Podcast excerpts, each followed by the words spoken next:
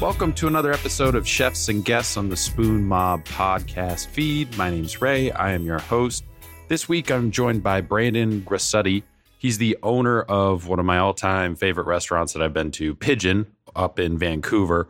We just had a fantastic experience there uh, when we were there in Vancouver. It was a couple years ago. Uh, we basically went from Hawaii to Vancouver, then to kind of Calgary, Banff, and back home. It was just an awesome experience. It just all kind of came together randomly. It was we went to another restaurant, ate there, didn't have a great meal, so we're still kind of you know wound up bouncing out of there early. And Pidgin was kind of one of the two places that was still open that we felt comfortable you know showing up to and not being like walking in five minutes before the kitchen closes like an asshole or something. So wound up going there. Had a fantastic time. The food was awesome, and then just been kind of in love with the restaurant ever since. And uh, you got Chef Wesley Young, who's the executive chef. Uh, chef Kym Nguyen is the sous chef there. It's uh it's just a fantastic restaurant and really loved it. Was, you know, fortunate enough to to reach out to Brandon and get him on the podcast. And he owns the restaurant. He doesn't, you know, cook, but he's if you've ever wondered what the worst possible restaurant opening in history of restaurants is, this is gonna be this is gonna be in the in the choices.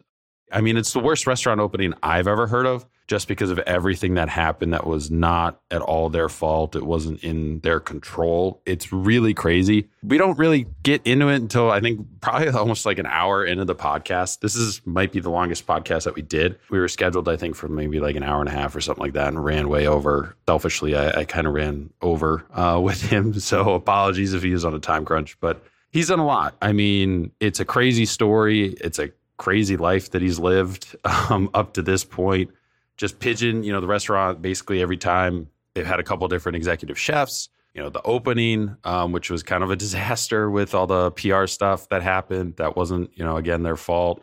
And just, you know, now he's on to, he still owns the restaurant, still heavily involved, but also is founded from two, which is like a delivery app. And he's doing things with it that numerous people in the tech sector, tech industry couldn't even accomplish up to this point. You know, people out of Silicon Valley um, with all their cash and capital and stuff couldn't get it done. Like David Chang tried twice, didn't didn't get it done. Couldn't get out of you know small boroughs and you know small sections in New York and Manhattan when he's tried. So super impressive. I mean, we talk all about all that stuff. Um, you know how he got into food, why he opened the restaurant. Background in tech, Bitcoin, I think at the end, just because he's a tech guy. So it was a question I kind of threw in there. But it's an awesome podcast. It's it was a really just fun time just to talk with somebody who owns just a restaurant, and it was super awesome to just talk to him. And he's super chill and and uh, really interesting story. I mean, the the salmon fishing boat stuff when he was working on there is you know I grew up you know on Cape Cod, so it's you know there's a, a fishing component and everything, and you kind of hear about that stuff and and then obviously you had you know Deadliest Catch kind of I think it might even still be on TV, but had a peak and is now probably nowhere near the viewership that it once was in its heyday. But you kind of hear about you know people and you wonder why people go on those boats and do those things, and and he kind of touches on it perfectly. So it's it's it's all over the place, like uh, emotionally. Probably there might be a part where you get choked up, there might be a part where you laugh, there might be a part where you wind up being super angry. It's just it's a really fun podcast. Uh, just you know definitely one of my favorites thus far. I mean, I, I, love them all. That you know I've been able to talk to people. Everybody's got something that stands out from each episode that I've done with them, but this is definitely one of kind of my top you know favorites. Just to being able to to kind of talk to somebody who is involved in the industry, but also gets kind of where I'm coming from too as well and everything. So, but yeah, make sure to check out Pidgin YVR on Instagram. Brandon Grossutti, he's on Instagram too as well. Chef Wesley Young is has an Instagram but doesn't really use it. We kind of joke about that. And then Chef Kym Nguyen, uh, they are on Instagram too as well. They were on Top Chef Canada. They were a finalist on there. We don't really talk too much about that because I just know that most reality shows contestants have to sign pretty much like an NDA, and then they're only allowed to do certain press uh, outlets too as well. So I didn't really want to go into that just because I knew there was not much that he was going to be able to talk about and reference. So I think I only asked like maybe one or two questions about it. Uh, I do also want to apologize uh, to, I believe there is a part kind of towards the end where we are talking about Kim, and I think I used the wrong pronoun. Uh, I think I used a she instead of a they. So I do want to make sure that I apologize to Kim for that was not intentional. Uh, still getting used to doing the different pronouns and using different pronouns for people. It's just something I haven't had to do a whole lot of. So I was super conscious of it when we were getting to kind of that part of the questions that I had written up. And I still messed up, I think, at one point. So wasn't intentional. I do want to say, you know, apologize to Kim for that. That was not intentional to use the incorrect pronoun there. Uh, without further ado, this is my interview with uh, owner Brandon Grossutti of Pidgin and From Two uh, up in Vancouver, Canada. Thanks for for coming on and doing this. Thankful for everybody who agrees to come on and talk on the podcast, but was super excited that you said yes just because Chef Wesley is not active on Instagram at all. so I don't think he ever saw my message, probably ever.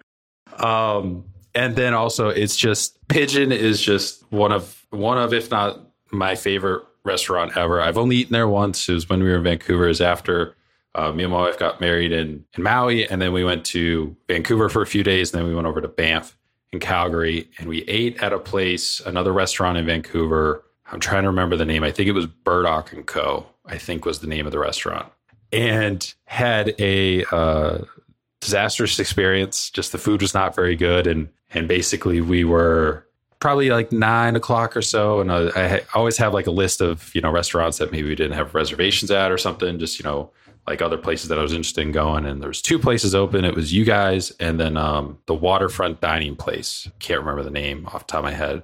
Ancora, maybe? Yeah, I think that was it. And it was basically like, which one do we go to? And it was just, we decided, we're just like, that one looks interesting. Let's go to Pidgin. So we went there. There was like nobody else. There was a couple that was just finishing up when we came in. And I think there was maybe one other group that came in after. Every, I mean, we didn't get a whole lot of food, but the stuff that we got was just flat out just amazing. I've never had anything like it. Never had anything since like it that even comes close. So it's still up there. It's I can't wait to come back to Vancouver because it's you guys are going to be my first stop. But but thank you for for coming on and, and doing this. Really appreciate it. No, my pleasure. Absolutely. And just as a, a thing, Andrea does amazing stuff at Burdock and Co. Um, so I'm just going to say probably just a, a miss of an experience because I never like to throw anybody under the bus. Andrea is is amazing at at, at Burdock and Co. It just uh, probably just a, a, weird night, and uh, but fortuitous for us that we got to meet you and uh, and that you guys had a great experience with us. So um, it's kind of awesome. Yeah, for sure. Uh, you know, you have those experiences sometimes where you go somewhere and it just doesn't gel or whatever. That doesn't mean that that's that's always like that. It, it just could be a one-off thing. I've had them at some places that I really enjoy. Every once in a while, you just have kind of a weird experience. It just happens. So, so you're you know a little different because you're kind of the first restaurant owner that I've had on who doesn't actually cook. You're not a chef owner. You're actually a restaurant owner. So we'll we'll go all the way back to the beginning. You know, how did you get started with food? Because was it something that you were interested in growing up? I know you have a computer programming IT background originally, and all that kind of came to fruition. But growing up, was food something that you were kind of interested in, or did it just kind of materialize after the fact? Yeah, as a kid, it was um, it was very different. You know, I was I grew up in a pretty pretty pretty poor household, um, so food was food was just it was there. It was um, sustenance when I moved back to Vancouver when I was about 16, I started working in in restaurants at that point. And uh, you know worked my way up from dishwasher up to up to line and you know running stations and such. And that's really where a passion really started to kind of blossom at that point. You know found myself also uh, you know jumping around and trying to go to culinary school at that point. point. I couldn't raise the money to go to culinary school which was incredibly expensive at that point um, and just it it fell by the wayside. I did a little bit of cooking in Europe when I traveled the next year to basically keep myself uh, traveling. Um, so that was one of the things that I loved about it as well. It gave that flexibility to be able to travel and experiences different cultures and and also work fairly easily and jump into a role very easily. But you know, then I got into a professional career and um, found myself doing you know algorithmic trading and working for a finance firm and um, and doing IT stuff and uh, basically programming. You know, my life turned into this, and this is around, you know, this is the, the heyday of that was from, you know, 2000 to uh, about 2010, 2011.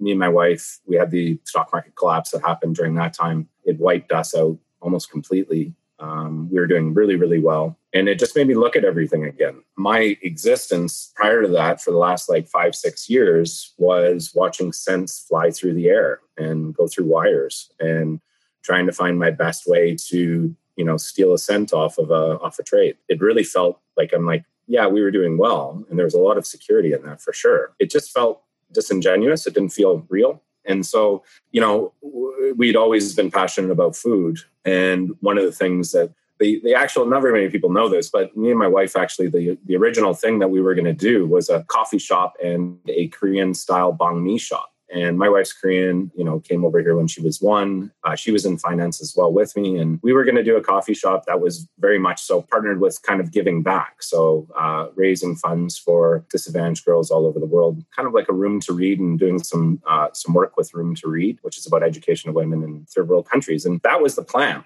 Um, and then I met Makoto Ono uh, through a friend who I had gone to school with. And Makoto, it was a, a friend, Chantal Nochez, that went to Dubrulle with him. Um, and the same school that I wanted to go to when I was trying to raise the money to go to school. We would have been in the same class, which is kind of funny and weird at the same time. Going back at that point, 15 years um, met Makoto and then kind of fell in love with his food. And um, Makoto worked with Liberty Private Works in Hong Kong for quite some time. Uh, he was on uh, Asia's top 50. He's uh, the San Pellegrino list, and just a really talented, humble, smart guy. Really brought together kind of in some ways the ethos of what we stand for now, which is bringing together like proper technique, like French technique with beautiful Asian flavors. Uh, at that point in time, it was very much so uh, Japanese and French, and that was the uh, that was the way that it was played. Uh, Makoto started out with Edohei in Winnipeg, which was one of the first sushi places in Winnipeg back in the I believe the seventies. Uh, his dad's place. He started working with his dad, and then that's kind of how things went from there. He came out of a restaurant family, so we met,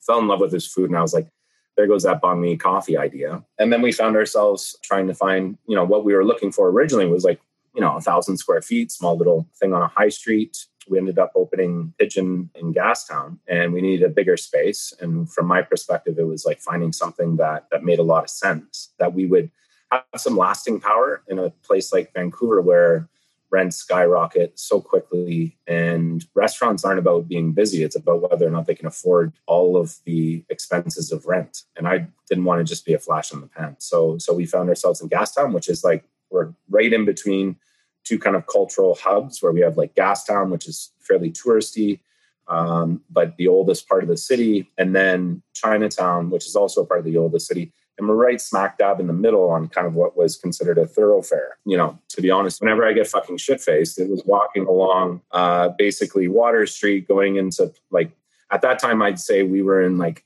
a really high point in Vancouver, getting into solidifying its reputation in cocktails and also independent dining.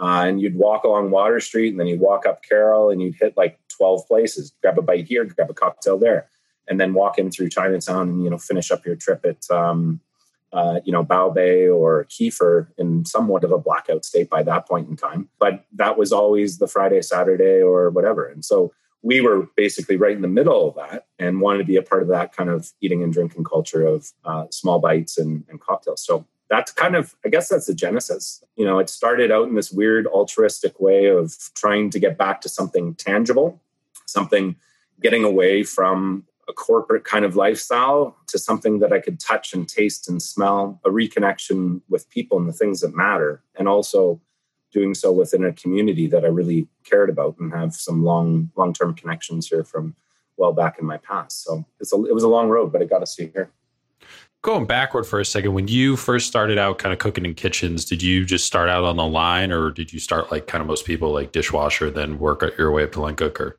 Yeah, I was dish. I, I, started out in dish as a KP, I guess, if we're going to be uh, uh, proper. Yeah, I just crushed it. Like it was uh, Earl's on Robson, which was a pretty large dining room at that point. Uh, normally was a two person dish pit. I think I after my first weekend, it turned back into a one person dish. It was I was fast and young and hungry, and and then I ended up you know going to salads and uh, like at that point they don't even they didn't have stations like guard. It was like you're on the salad bowls yeah, and then working my way up in the pans and meats. And, you know, I was still going to high school at the time. Uh, I was living on my own. I was like, I had moved back from Ontario and came back to Vancouver kind of, uh, anyway, long story. Ended up um, working pretty much to pay my rent while I was going to school. And so I was working 30, 40 hours a week while going to high school and uh, trying to put, you know, food in my mouth and pay the rent. Yeah, worked my way up. And, you know, it's, I, I, there was a crossover moment where you know I wanted to be really serious about cooking, and that's that was when I wanted to go to to Brole. Yeah, it just didn't work out that way, and it's it's weird how everything you know, literally 15, 20 years later, kind of go full circle as to getting back to that passion of the things that really make you happy. And uh, even though Earl's was a, you know, what I would say is one of these kind of larger chains, you know, I, I always would, we kind of poo poo the, the larger chains here. And it's different than the US. Like there's like this medium tier, which is kind of independent, but still chainy. You know, the execution is good and some of the products are really good. And uh, like we have Cactus Club and Earl's and a few of these. I used to go, especially when we opened Pidgin, I was just like, ugh, this is awful. And now I look at it in retrospect, I'm like, man, they have an amazing training program. They have an amazing, uh, they take kids that know nothing about cooking and turn them into pretty decent people and very well organized and, and mathematically are brilliant about the way that they run food costs. So now I have this weird kind of bit of respect for it, but it's also, you know, now those guys that are running test kitchens come to places like Pidgin or Burdock and Co. to, to basically look at what's new uh, to inspire them maybe six months down the road. So we come out with a dish, you know, six months later, a bastardization of it of some sort probably comes out on their menu on 27 restaurants across the country. Uh, but it's also flattering and interesting and, and kind of a, a symbiotic relationship. Knowing what you know now about restaurants and having to own one, do you think looking back on it, if you did go to culinary school, like you would have made it as like a big time chef or something like that? Or do you just go, it's such kind of like a crapshoot sometimes. And there's you know, obviously there's a little bit of luck involved too. And on top of talent, natural talent, and then how much you can take that natural talent and shape it and form it and everything through experiences do you think you would have been successful that way too or i mean because you're you know pretty much a self-made guy yeah, I don't know. It's interesting because this when I was wanting to go to the Brole, was previous to the days of like the Food Network crap, right? And I think some of that has changed the way that we look at food and what we think it takes to be good at things. Like a lot of things are shortcutted now and and don't come from proper training. Um, I think I'm, I don't know. I mean, I think what's interesting about what I see is good chefs now are really it's a dichotomy the skills that are necessary to be good chefs and people that are like let's say chef run and owned restaurants is not just about cooking delicious food. That's like that's like this. It's it's really about are you a good leader? Do people want to work with you? You know the days of screaming and yelling and throwing shit are done. Do you inspire people to work with you? Are you soft and hard at the right times? Are you a counselor like that's a big aspect of work in a kitchen. You know, we take a lot of people from various various difficulties in their lives and smush together all these crazy ass people and try to make something beautiful and organized. So you're a counselor, you're a janitor, you do dump, jump into dish all the time. You are a mathematician, you are a plumber, you are all of these things. And then, like to your point early, where Wes isn't really on Instagram and all that stuff is is now you have to then over and above having all those skills and try to keep all these things going and and it's always something's popping out and you got to pull it back in be good at instagram and be good at social media and be good in, in front of a camera be good in interviews and that is like that's a lot of skills to ask in one person and usually you know when you look at these celeb chefs or some of these restaurants the biggest aspect is is really about having that leadership ability and being able to delegate and and being able to trust people and build good teams. And then they then have the time and the resources to work on all that other stuff like the instagram the social media all that stuff. Those that start with that instagram social media stuff usually don't have any of the other things the fundamental aspects that have created a good a good chef and have shortcutted somewhere or just want to be fucking famous via Food Network. And, and, and I'm not taking anything away from that. Our, our, our sous chef right now, Kim, there is in uh, Top Chef right now. So it's like, so I don't take away from that because I think it has its place. It's a very odd world that we're in where do I think I would be successful or not? Maybe. I think if you push hard enough in anything and you put your head down and realize that you don't know everything and you surround yourself with good people, you're always going to have uh, success, but you literally have to just keep pushing and work your ass off in anything if you want to be successful. How did you wind up in computer programming? Was that something that like you just kind of fell into? I mean, with with all that stuff, it's kind of you know with computer programming or day trading or something like that. At least kind of back in the day, it always seemed like that was something that people purposefully got into. But you, it's for you, it kind of seems like maybe you fell into it. Uh, so when I got rejected on Dubrulle and I didn't have the cash to go to Dubrulle, you know, back up one second. My grandfather, um, who I was very close with, had left me some money for post-secondary education. Passed away when I was 17, right around the time I was finishing high school and and wanting, or 18 rather, and I was finishing high school and wanted to go go to Dubrulle. My dad and my aunts at that point in time said that that wasn't what he intended when he left you money and they split it up amongst themselves. That was one of those weird wake up moments as a young person, kind of going, wow, this is, the shit sucks. And I jumped on a fishing boat. And I had a scholarship to go to uh, university and just never really wasn't my jam. And so I found myself going and uh, jumping on a fishing boat, and I fished for like four years.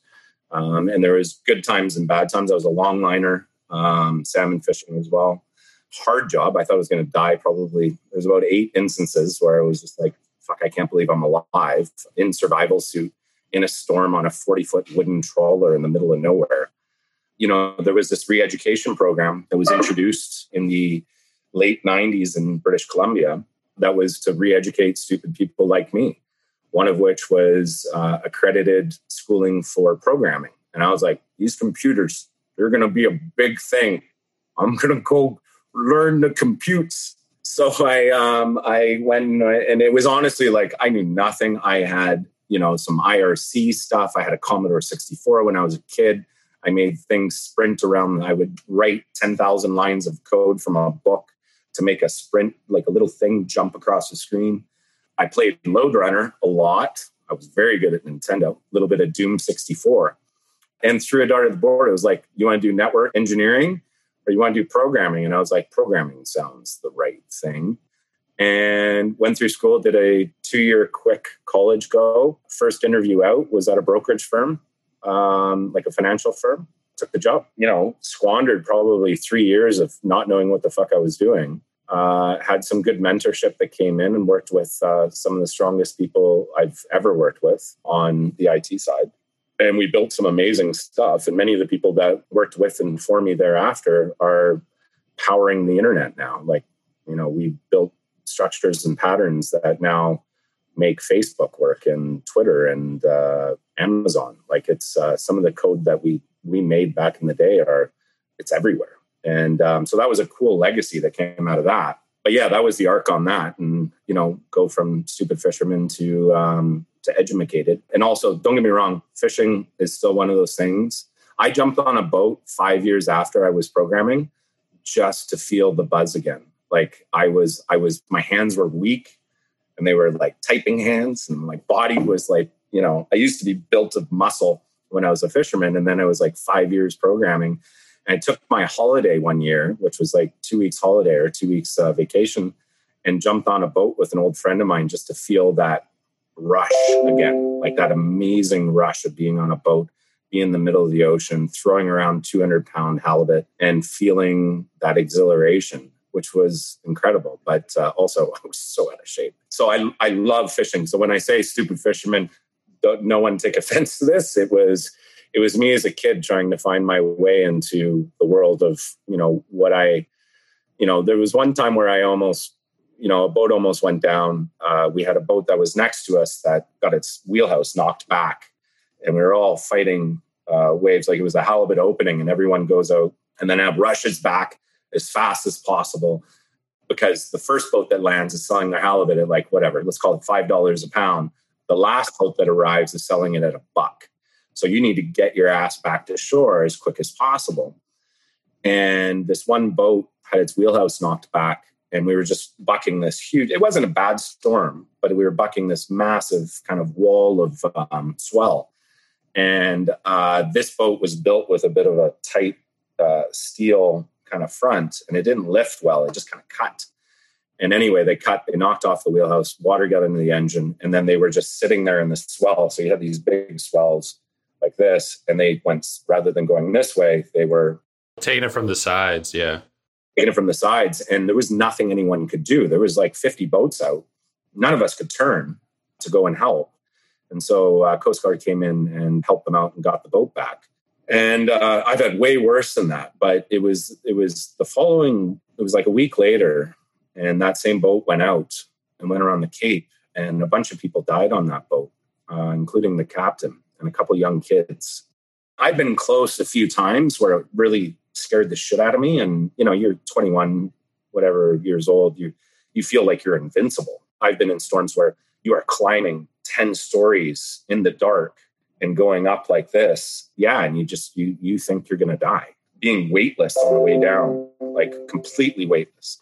And that moment when that boat went out and did it again, I was a little bit older and I'd been through a few of those experiences and it scared me so much that I was like, I need to do something different. It, it still there was good money and stuff like that in it, but it was just uh, it wasn't worth my life, and uh, it was a wake up call for me. So, is part of the appeal to that, you know, with you know you have the the deadliest catch program, and then I grew up out east. I grew up on Cape Cod, so fishing village and stuff like that, and you know everybody always references you know Gloucester and Perfect Storm and all that stuff. But I mean, there's been numerous fishing boats that that have gone down and everything. Is part of that just the thrill of just being on kind of like I mean, you're on basically an island, so to speak, but you're just on the edge of the world. Kind of is that is that what that kind of is?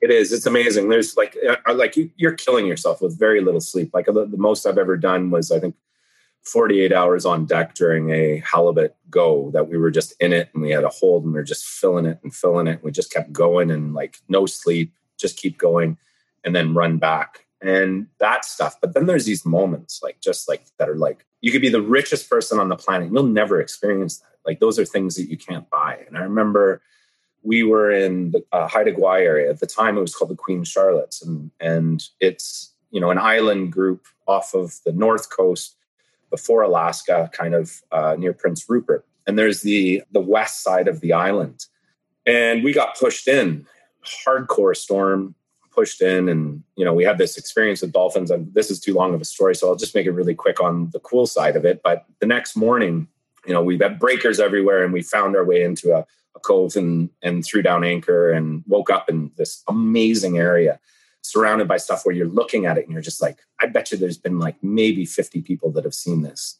And and it was just it was stunning and then that day, we're like, we need to get home. Boat's full. We need to get the hell out of here. Let's start trucking down to um, uh, Port Hardy. And it's a long go. So we just kind of, you know, set it and go. You know, the captain goes to bed. And I was, it was just me and the captain on this boat. It's a little 42 foot uh, Detroit diesel. That's not that big, man. Dude, these are the boats I went worked on. The biggest I worked on, I think, was like 54 the Ocean Twilight. This was the Dora May 2, if I remember correctly, this boat. And we we we ended up going and he was like, just point at the waypoint. And you know, at that point we had GPS and stuff. And I pointed this waypoint and it's the middle of the night.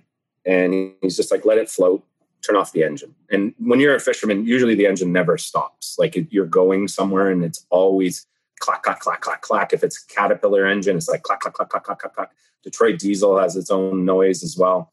And it's always a hum and it's never quiet like a sailboat, right? It's never like that. And so it's a rarity where you just say, let it float. You're not going to hit anything and just let it float. And I turn off the engine, go out onto the deck, and uh, look up at the sky. Clear night, perfect night, like amazing. Can see every star. Like you can see the Milky Way. Like it was the first. Like I've seen it before fishing, but it was like to actually it, for for it to be quiet for me to lay down on on the hatch and like kind of look up. And it was also a night where it was the right time of year and everything going on where there was phosphorescence everywhere. So the whole wake of the boat was just green. And you had this beautiful phosphorescence that went on for like what would seem like a kilometer, couple couple miles, basically out into the back of the boat. I heard this big, and um, I thought it was like a seal, but I'm like, we're way too, way too far out for a seal. And I don't know what type of whale it was, but this thing came right up next to the boat, huge, like phosphorescence, like it looked like a submarine. Kind of did one of these, looked up at me. I tried to reach it, couldn't get down far enough. And then, you know, we kind of hung out there for like five minutes, just kind of staring at each other. And then it took off, and I was just like, fuck. This is why.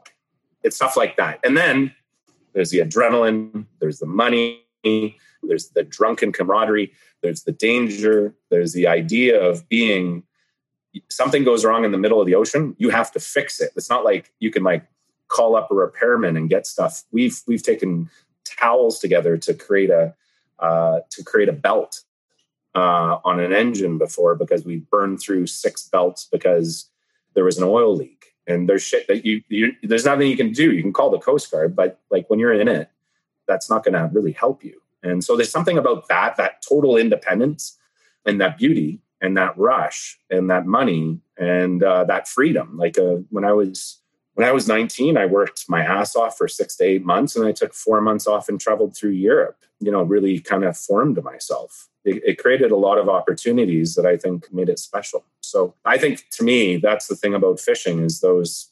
I don't know. It's there's something weird. You can read all the books you want about it, but it's like getting out there and being on your own and and working hard as well. I always look at when I went and whenever I look at a hard time in my life and I'm like, oh, I'm exhausted. I did a 90 hour week in the restaurant and, you know, haven't slept that much, haven't seen my kids, haven't even, you know, chatted with my wife at all to touch base. I always look back to like, yeah, you remember that time when you're, you did 52 hours or 48 hours on deck and then you almost died in that storm? And it's just like, shit's everything else looks easy, relatively speaking. It's a good way to look at it.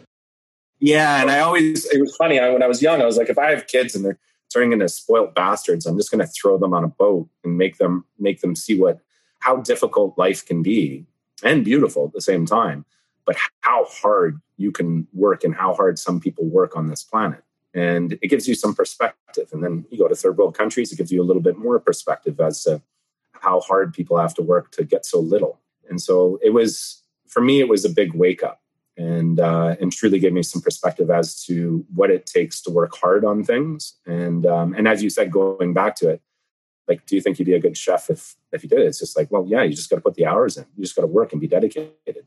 There's our creative aspects like that, but you know, in life, is put your head down and burn it. And uh, and sometimes there's there are shortcuts if you're a little bit smarter and maybe a little bit more creative and a little bit of luck in absence of those things it's putting your head down. And me, I've never been never been the smartest, and I've never been uh, the most creative. But where I lack in any type of skill or or or or smarts, uh, I just work harder than everybody else. That's the biggest thing, and I think we have lost a little. Not to, in my generation, but it's uh, not to be like that. It's like I think there's something the ability to have access to so much information in our fingertips in every moment we forget that it takes a lot of hours to make shit good and to be you know like the 10,000 hour rule to become an expert in something. It does take 10,000 hours. It's a lot of work to get good and smart. I've totally taken this podcast that you talk about depths, and I'm I'm talking about being on a boat in the middle of the Pacific. No, this is that's the point because it, you know everybody's you know you talk to people and they're like, oh, my story is not interesting, and it's like, well, it's not interesting to you because you lived it but other people when they hear it, it it's super interesting. Where did you go in Europe when you went through? Uh, that first trip was oh, fuck. It was a stupid idea. I started in Amsterdam, and I was a young kid. I was, I think, uh, the first trip was eighteen or nineteen or something. I didn't leave the fucking hostel for like two weeks. Like I just every time I was like, okay, I'm getting. Oh, I, I left the hostel. I didn't leave that area of Amsterdam for two weeks because I just wasn't motivated to do so. And I and I got some good friends that I met that are from all over the world, and it was like this really kind of cool experience. It was my first hostel experience, and I I just every day I'd get down there, we'd do like some kind of shitty breakfast that was with the hostel, like the egg and like a crumpet and you know whatever. and then somebody like, hey Brandon, let's go smoke a joint. I was like, fuck, I'm not getting on that train, am I? Because I had the Euro rail and all that stuff. And I was like, I'm going to see all of Europe. And, and I burnt like through half of my dough in Amsterdam. Uh, next stop was Bruges. And I ended up actually working in Bruges for a little bit because I was like, holy shit, I burnt through a lot of money. Europe is a lot. At that point, we had a really bad exchange rate. And it was like, man, I'm burning through all my cash really quickly. Uh, so I ended up working in a hotel slash hostel in um, in Bruges, Uh, and that's where I ended up doing some cooking. And I actually did some handiwork and stuff like that. Uh, and met some great people while I was there as well. It was really, really neat. And um, every time I watch In Bruges, I'm just like, it, it, wasn't that bad. It's a pretty, pretty, it's a fucking, how did it go? Anyway, uh, uh, it's a fucking fairy tale. It's a fucking amazing fucking place. It's a great movie too. Uh, if if you haven't seen it, you're listening to this. It's it's Colin Farrell and um, what's the other guy's name? He's in everything. He's he's one of those guys who you you forget his name, but as soon as you see his face, you're like, oh yeah, that guy. He's in everything. He was in like Harry Potter, and uh, and then there's Ralph Fiennes. That's the one I was just. Uh, he's the one that's like, it's a fucking fairy tale. How can you not fucking like Bruges? It's fucking amazing. The fucking lights and the fucking bell tower, and uh, yeah, and he's uh, yeah, it was an amazing uh, anyway, so in Bruges, and then um, went off to Paris, went off to um, Greece, um, Italy. Uh, started to run out of money, so started to head east. Uh, went to uh, Prague, Budapest. Budapest, I got ripped off. Like holy cow! Yeah, I got rolled for like everything I had in a tourist trap, which was crazy. But anyway, that's another story. You can tell it if you want.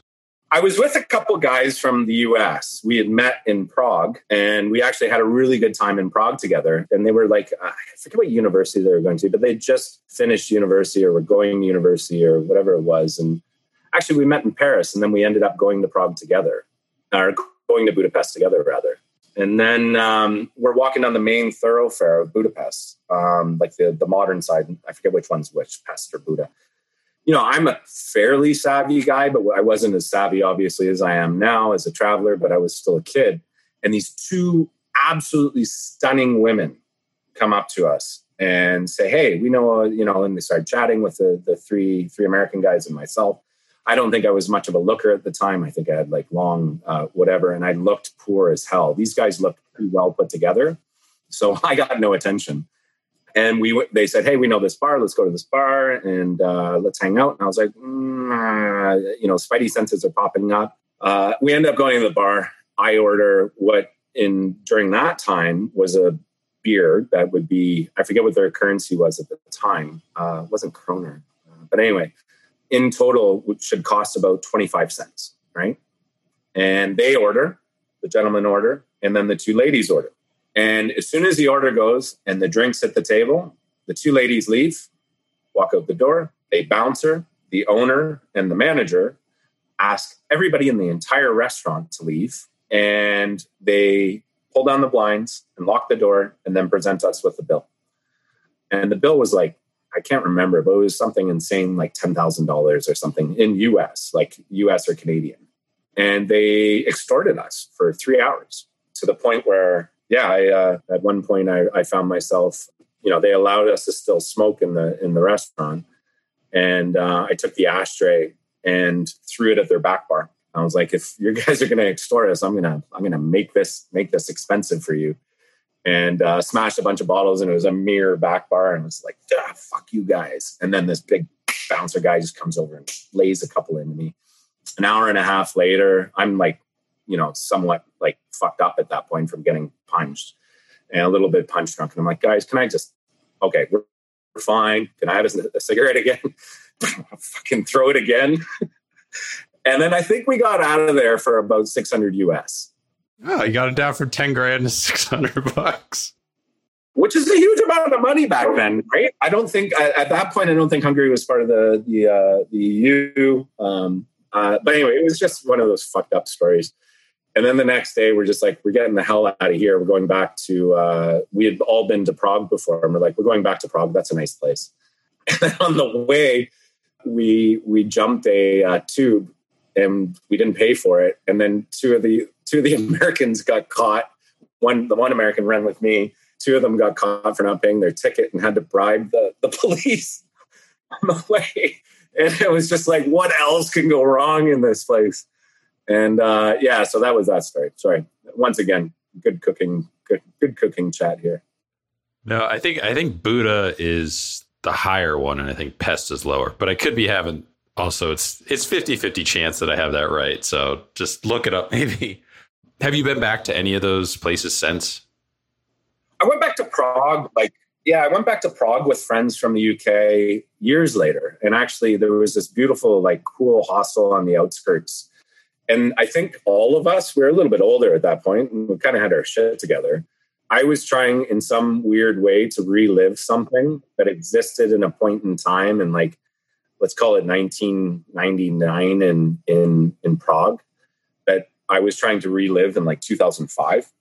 So different. It was like the difference of the EU and um, the cost of living and um, the whole the whole place was just very different. And uh, still loved it and still beautiful. Like amazing Gothic city. But yeah, no, I've traveled a few times and it's very different. Like now traveling, uh, you know, it's always been with my wife and now we have two two kids and i look at traveling very differently now like it's um yeah like i've taken take my wife and her family through italy and and through croatia and uh and it's uh i now i'm just like is this going to be I, when i think about the next big trip with the kids it's like is this going to be educational it's not going to be the egypt that you went to when you were 21 you know are we going to jump into a land rover and go into the black and white desert for like a week with no if it runs out of gas or something happens my two children are going to die in the middle of the desert this is a shit you can't do anymore. So i look at traveling very differently now but um, and also to be honest with you i hate this is horrible thing to say about restaurants but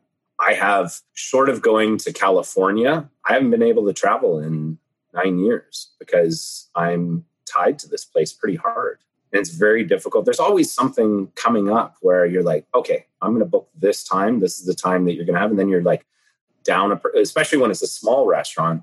You lose a person, like you are losing an arm, and you need to jump in with another arm to fix that issue. So I haven't had the luxury of doing much travel for the last few years, but aside from like going to doing work functions, like we went to London uh, to work with Pidgin London on a, a collab uh, the year before they got their Michelin star. I think they got the Michelin star because we did a collab with them. But but um, take credit for that one. Yeah, I'm just gonna fucking steal. They stole my name, so at the very least, I have to take credit. So okay, yeah, I was wondering about that. Whose name came first? So you guys opened first, then?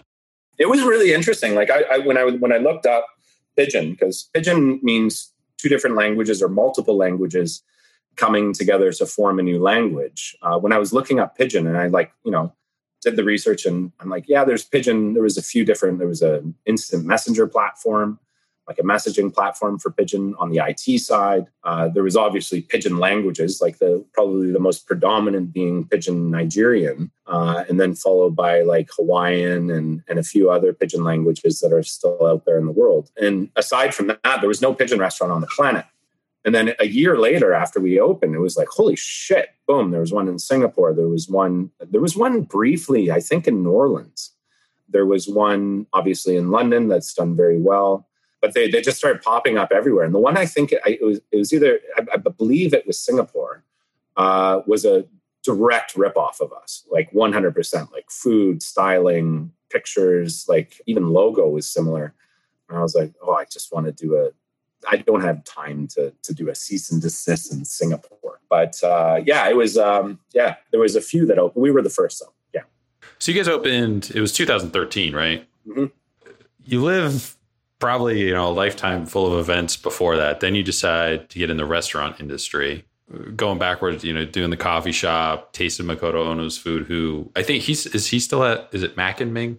Yeah, he owns uh, and operates Mak N Ming. Yeah, so him and his him and his partner yeah, it's uh, it's awesome. He's still doing great food.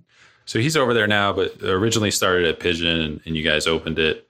The reception was probably the worst reception that you could get for opening a restaurant. Would you say? I don't know what you're talking about. um, it was it was yeah, it was uh, yeah, it was that was your I think your wife was pregnant right around the time that you guys are opening and you're opening in this area that people wanted it to be like affordable housing and didn't understand why there was a restaurant there even though you did all this community outreach before you guys opened to basically ingratiate and like just immerse yourselves in the surrounding community. You still had like daily protests and people were just super angry right? Yeah we got protested 9 months in a row every day. It was one of the like literally probably one of the most sustained protests in modern history in one location. Like it was just fucked. And the weird side of it is, is that it, it basically so you know I'll pull back a little bit. This this area that we're in is in between Gastown, Chinatown. Collectively, in a lot of ways, is called the downtown east side, and it is a very complicated place. You have a, a huge amount of concentration of, of vulnerable people. Uh, you have addictions, you have mental health issues, and it's it's all kind of chock a blocked into one area. And many of the policies that we see that have failed across the world around ghettoization, we just continue to keep doing in in this city, and it's asinine. And in fact, we're doubling down on it during COVID. Uh, the province has bought like uh, four or five different buildings and is building a couple more uh, in this neighborhood and concentrating uh, more vulnerable people. And that said, there's a lot of services around that, around you know detox and or I wouldn't even say detox, but I would say uh, around uh, safe injection sites, um, etc. But eh, there's an advocacy aspect of this in the neighborhood, which is you know used as a blanket statement of something that's a complicated issue around gentrification, which is is around the world is a complicated issue. They threw that in the context of saying, okay, there's a, a, a, decent restaurant opening in a neighborhood that has a lot of uh, problems. The interesting part of it is like 99% of the things that it was, we agreed on just about everything going on, but it was, it was a blanket statement. And whenever, you know, you see something like this, the first thing you're just like, am I wrong? Am I doing the right thing? Can I and, and will I be and am I a, a part of a community that you care about and want to see flourish for everyone, not just the gentrification aspect of it or or just the poverty pimping on the other side. Something in the middle that creates a society that uh, allows all of us to lift one another up. And the advocates were using it, it was mostly political. So there was what, what was being called the local area planning process, which was basically a planning and zoning for uh, a large swath of land, including us, and then right from us and east for about eight, nine blocks. Actually, more than that, probably 10. In total, probably 30 square blocks. And they were using us as this linchpin and this discussion and flare point to influence that process. So we were just kind of like caught up in something that had been brewing for quite some time and used as an excuse. Now, that said, those are the architects of, of the protests, right? Now, you have architects who are trying to do X, Y, and Z politically. And then they take a shit ton of fucking vulnerable people and throw them into the fray and say, this guy is why everything is fucked up in your world and I turned into my name turned to mud. It was awful. And it was really fucking brutal. Like it was one of those things where you'd have, you know, you'd have people that were against you that were like honestly people that I've known for years that didn't quite understand the complexity of everything going on. Um, that are asking me like, holy shit, like, what are you doing? And then you have on the other side, you have people that are turning into, uh, you know, trying to trumpet your cause and saying, fuck all those homeless people and addicted people, you know, gentrify, gentrify the whole fucking neighborhood. And you're like, whoa, whoa, whoa. Like, I don't want you as a friend. And where the fuck are you? We are we've been aligned for 20 years from a from a philosophy perspective about who we are. And it was complicated, it was gross, it was dirty. There were so many bad things that happened during that time. There was death threats, my wife being followed to her car, pregnant for fuck's sakes. Just all the tropes were being thrown at me. It was it was awful. It was a horrible experience. And and I think the thing that the thing that's the worst about it is the only people that really suffered out of this. Yes, my business took years to recover as a result, and my reputation in many ways, I suppose. But the thing that's the worst out of it is like the fucking neighborhood is 12 times worse than it ever was since then because it scared the shit out of everyone about any type of even even wading in against these people you know, or having a differing of opinion than the advocacy groups that were archetyping the whole thing. And as a result the only people that have suffered have been the people in the neighborhood that had these people representing them as a voice that were just fucking stupid shit and now in some ways hold more power than they ever did they, they're on council like city council they have moved up in power bureau- bureaucratically and this neighborhood is way worse, way sadder than I've ever seen. More young, like I'm I'm seeing. It used to just be a bunch of old timers in their you know 40s to 70s sitting there smashing heroin and doing crack and stuff like that, but like in a weird, wonderful, symbiotic kind of way. And there was yeah, there was some sadness and bad things. But now it's just like it's young kids coming just completely messed out. No no respect for anything. It's just really turned into something really sad. And I just wish that's the thing that upsets me is like if I sat there and and got my ass handed to me for a year or two years of my business, let's say a year of protest, and then two to three years to recover thereafter, I wish it was for something. Like if it meant that more people were housed or more people were helped or more people found a way out of this or a way through this. And that advocacy work actually resulted in better outcomes for these people. Fuck yeah. Close 27 Pidgins or protest 27 Pidgins if it meant that it actually helped people. But it's done exactly the opposite. And it's created an us and them type of mentality in many ways, which you see in a polarization of our world these days, where people can't come to medium ground and look at each other in a way that is respectful to come to a better outcome for everyone with a little bit of compromise on both sides. Like you see it in the states you see it here as well. You see it in in just this complete polarization of the world of just people not being able to look at each other and find commonality and empathy versus very easy to find differences and those differences are now black and white versus the world to make things better is incredibly gray. And we have to find ways to make those make those things better. So anyway long ramble. Yeah ass handed long time. Took years to recover destroyed uh, relationships. Uh, you know i i lost a whole kitchen crew all at once in many parts in result to that. Um, and had to rebuild the whole restaurant. It was it's been tough it's been tough uh, and in many ways i just you know it's funny. I, I took the lead on this and put myself out front. Like this was always a chef-driven restaurant. I was just supposed to be in the background and make shit happen on the floor, and it was always going to be about Makoto and and and what happened in the in the back.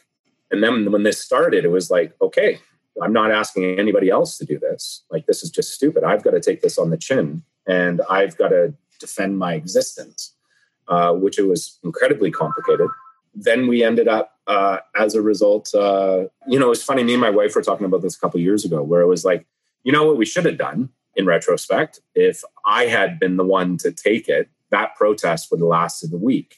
Because if a immigrant story of my wife at uh, you know coming from korea and being nine months pregnant opening a restaurant on the downtown east side if people are going to fight that I don't think that would have gotten garnered much empathy. But I stupidly said, no, no, no, I'll take this on the chin. And, you know, white cis male sitting out there and it's like, fuck, there we are. All the, I'm the boogeyman. And um, fuck, it was, I don't know. Like I said, I wish it had done what it was supposed to have done and helped people. And it didn't. I've learned a lot since then. And, and in many ways, realize that this fight in many ways is not on the ground. It's really about changing politics and changing the way that people we've just spent trillions of dollars through COVID, and we've lost more people in the downtown east side to fentanyl overdosing than COVID 10 times over.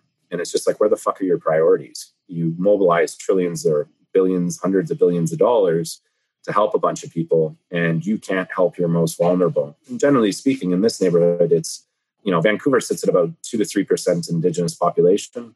Um, in, in the downtown east side, we're sitting at like 25 to, I think we've crossed 30 now and it's just like it's just a concentration of of vulnerable people that need help. And and it's from all over the country that come into into this area. And we just say go there and die. And it's just fucked. And it, and it is a political issue. It's a political will issue. And has nothing to do with gentrification. Has nothing to do with housing. It has nothing to do with addiction. Has everything to do with trauma and, and issues of mental health that have happened either when they were young or something that's happened at some point in time in their life that has created this thing that just sucks you into this black hole of this neighborhood sometimes and it's hard to look up. But anyway yeah that was that was the opening. It was awesome. I found my life. Despite all that you guys did i think uh, it was like a year later was right around the time uh, uh, makoto left and basically he left just because the protests like like you said they just kind of sucked the life out of everybody on on your side. But you guys were named like you know, number five on En Route's 10 best new restaurants list in 2014. And then did that, you know, when that kind of came out, did that help soften any of the protests or were the protests kind of wrapped up by then? So it's fucking interesting. So 2013, En Route came out that year, October, I think it was like, I want to say like October 24th. We were still being protested every day at that point. And I remember it because the Tuesday, that Tuesday prior to that, uh, to that announcement, I was on the floor. It was just me and a bartender, and I think I had two or three in the kitchen. And we served three guests that day. There was 21 protesters outside. So you have to understand that this was like walking through walking through a strike line, right? They would yell at you, they would intimidate you, they would scream at you. And then every day I was being goaded to like do something wrong while I was on camera, like, you know, out of context, kind of scream at me or and then make me, you know, try and get a reaction. Yeah. Yeah. Like do a little headbutt off camera and then watch me react by, you know, throwing a punch and knocking the fuck out of four people. Yeah. So it was that Tuesday.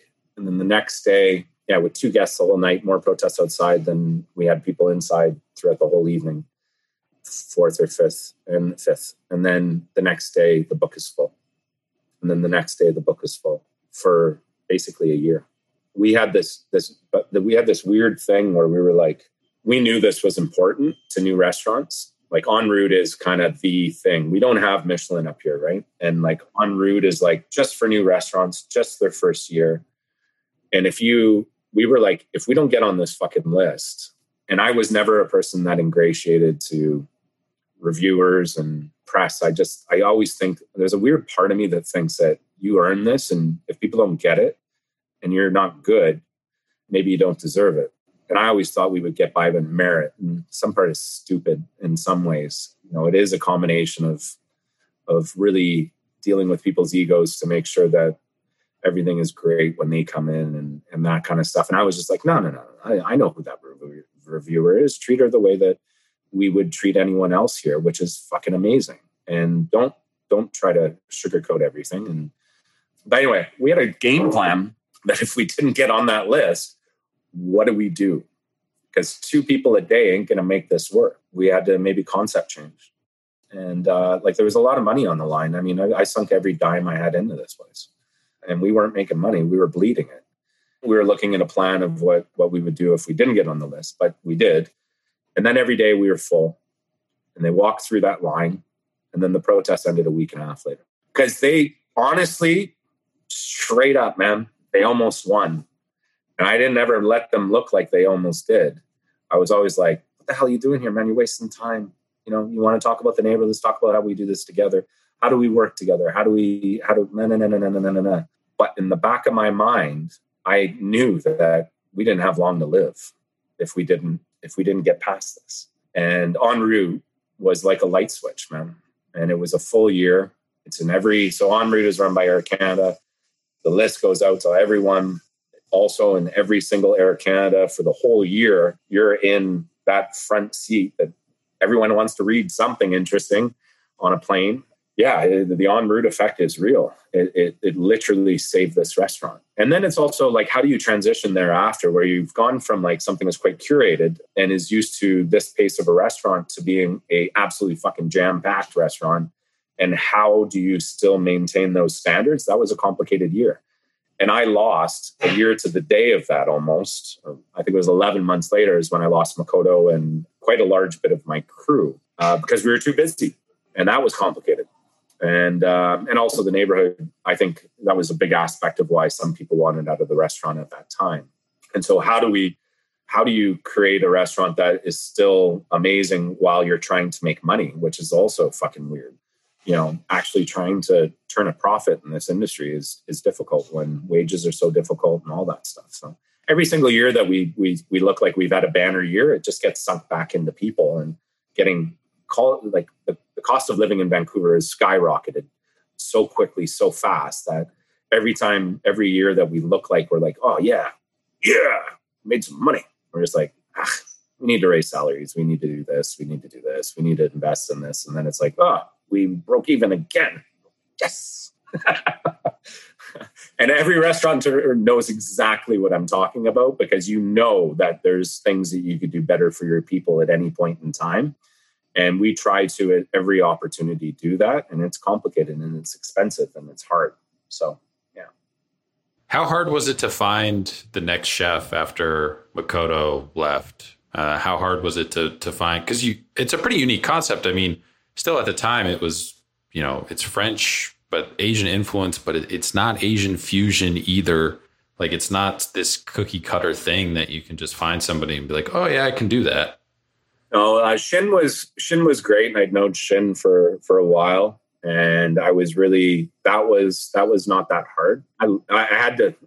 It was a little bit hard. I mean, I I was being interviewed by Shin's wife mostly. It's hardcore. Nicholas, awesome.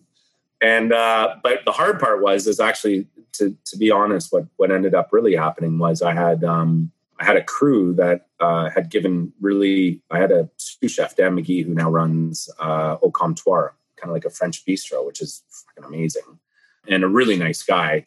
Had given me notice way back, way back. Uh, we're talking like uh, my team. We had like a, a collapse of what I would say was September 2014, I think. And um, he had given notice, I think, in like February that he had this project he was excited about this what he was going to do, and he gave us a huge amount of time. Uh, the whole team actually was was his team in a lot of ways. Like uh, Makoto had come in from Hong Kong, so uh, Dan, as a sous chef, had brought in a bunch of people to make this all work. And I was like, looked at Makoto, and I'm like, oh fuck, I'm pretty sure everybody's going to go with Dan, and they've worked together for years. And I'm like, we need to get prepped and I'm not throwing Makoto under the bus on this at all. So I just preface that with that. But I saw the writing on the wall. And uh, yeah, it just turned into a really complicated thing where we had a lot of people leaving all at the same time. And then Makoto, I think he was in many ways just, it was just tough and it was an overwhelming time. And I think uh, everyone was just tired. We also played really hard here too at that time. I think we had that young kind of let's rip it up until two o'clock and pop back uh, Jaeger bombs at uh, the local pub after we closed and fucking come back and do it again at seven o'clock in the morning. Like just stupid shit. And a lot more maturity now. When's the last time you did a Jaeger bomb? Oh, fuck. Uh, probably back then, uh, to be honest. Yeah. Um, like 2014, I'd like to say was the last time I did that. Um, maybe there's a few that have snuck in in the wrong times where it's like, that's a good idea. But anyway, uh, we lost everybody pretty much all at the same time. I had to build a team in two weeks because Makoto was like, I'll get you through this. And I am giving notice, but I'll get you through until you find all the people that you need. And it was like, okay, are we doing this together? Like, cause it was always a front house and back house distinction, right? Like I'm, we're very different now and everyone is very family and tight. But back then it was like, Makoto was very clear. This is my jam. This is my side. Don't touch my side. You deal with your side. Front house, back house kind of stuff which is is you know philosophically is stuff that I've really tried to change over the years, and and I think is more healthy for a good restaurant. But at that point, I was also new, right? Like you got to think about it from that perspective. Was don't touch my side, don't, and then you've got yours. So so he didn't want me involved on on the hiring side, but when it looked like holy shit, we're not going to find anybody, Makoto gave notice as well, lined it up with everybody else's, and I was fucked. And so I went on this. I put together the most ragtag group of people to, to throw this together. And um, I had Mikey Robbins come in for a little bit. He had just uh, uh, come off a stint and was looking at opening his own restaurant. Now owns uh, Their There and AnnaLena, which are both uh, very successful. He came in for like two months to just document. I was like, dude, I need help. Uh, let's just get everything sorted into. Man, it was like I went old school. I was like, give me recipe cards, give me this, give me this, give me this. Let's just let's just get this shit together so that I can transition a huge amount of people and knowledge that we've been building over the year and a half. And I'd always been quite strong about keeping the syllabi up to date and doing things that are organized well. Yeah, it was it was well, it was a tough transition. So I put together this crazy team. Uh, Shin was amazingly talented. Some of the flavors and profiles that he put together and the way that he used ingredients is some of the best I've ever seen we did a uh, Pidgin reunion dinner uh, a while ago where we had like Dan McGee and Makoto come back and uh, and Shin and and then I'll work with Wes and we did a dinner and and Shin's dish was just a simple amazing thing that was like three ingredients but perfect. Stole the show. I can't remember exactly what it was. And Shin tried his best. It was it was a tough time It was a really tough time. I put him in a, a, really difficult situation. And remember going back and talking about what are the qualities that are necessary to be a, a, a good chef and how cooking is like a little part of it. Big aspect of it is all these other skills that um, are hard to ask from one person. And Shin, like I said, was probably one of the most talented chefs I've ever seen, but it was hard on the the other sides and um, administrative and uh, leadership wise and stuff like that. It was just it was complicated. I am incredibly indebted to Shin because he saved my ass. Did some amazing things while he was here. Very lucky, very lucky. So that, but that transition was was the hardest this restaurant ever had, and it was one of those things too where when you talk about chef driven and owned and, and never interviewing anybody that wasn't kind of chef driven, it was it was interesting is that transition to me this was makoto's place in my eyes. You know i opened this because we met and i was like holy shit. All right let's let's let's blow shit out in vancouver. Let's make this amazing. Let's drop you into vancouver from hong kong and like kill it. We weren't it was interesting. So it was supposed to be makoto. It wasn't Pidgin. And then it was a protest. And then it was like now makoto's gone. Okay are you the protest restaurant? Are you Pidgin? Are you a chef driven place? Are you now shin and I got to this weird existential crisis about trying to make all those things marry in a weird way. That was really complicated. Um, and then I was like, fuck this, it's Pidgin. And this is what we stand for. And there's a lot of things that are philosophical around that and ethics based. Certainly, food keeps an overarching theme, but it was the double down on Pidgin and not um, not going directly into just one person. It is a, a, a bit of a philosophy. It's a language, right? And so that's where that shift happened. And for good or ill, I always jump back and forth because I feel like Wes should be one of the most underrated people, chefs in North America right now, and is an amazing leader and uh, deserves all the accolades in the world. And I still don't understand why we don't get them. Some many people that come into the restaurant go, I don't get this that you guys aren't on this or on this. And there's certain things, certain people that get it fully, and then there's a, a lot that don't. So, and I wonder whether or not that's the, the, my approach to PR, my approach to putting Pidgin in front versus versus Wes. I, I'm always back and forth and, and quite conflicted actually. Shin's there for about like two years. Is he still cooking now? I mean, he winds up leaving about like two years after you know his stint. Is he? Cook- I couldn't find anything if he was still. He's uh he's like a ghost. He's a ghost he's always been a ghost. That's what's kind of amazing about Shin. Uh, Shin's in Victoria. Uh, I forget where he's working, but you know, last we chatted, he seems really happy, and it seems like he's found some balance. And that's the other side. Places like this are hard to find balance because um, it's pretty all encompassing. And you know, he has a he has a young kid now too, and um, finding that balance with the family in our industry is you know really tough. How did you wind up connecting with Wesley? Wes, I knew not personally that well at that point. Uh, knew him by reputation. He had worked with Wildebeest uh, for a while, which was just up the street from us.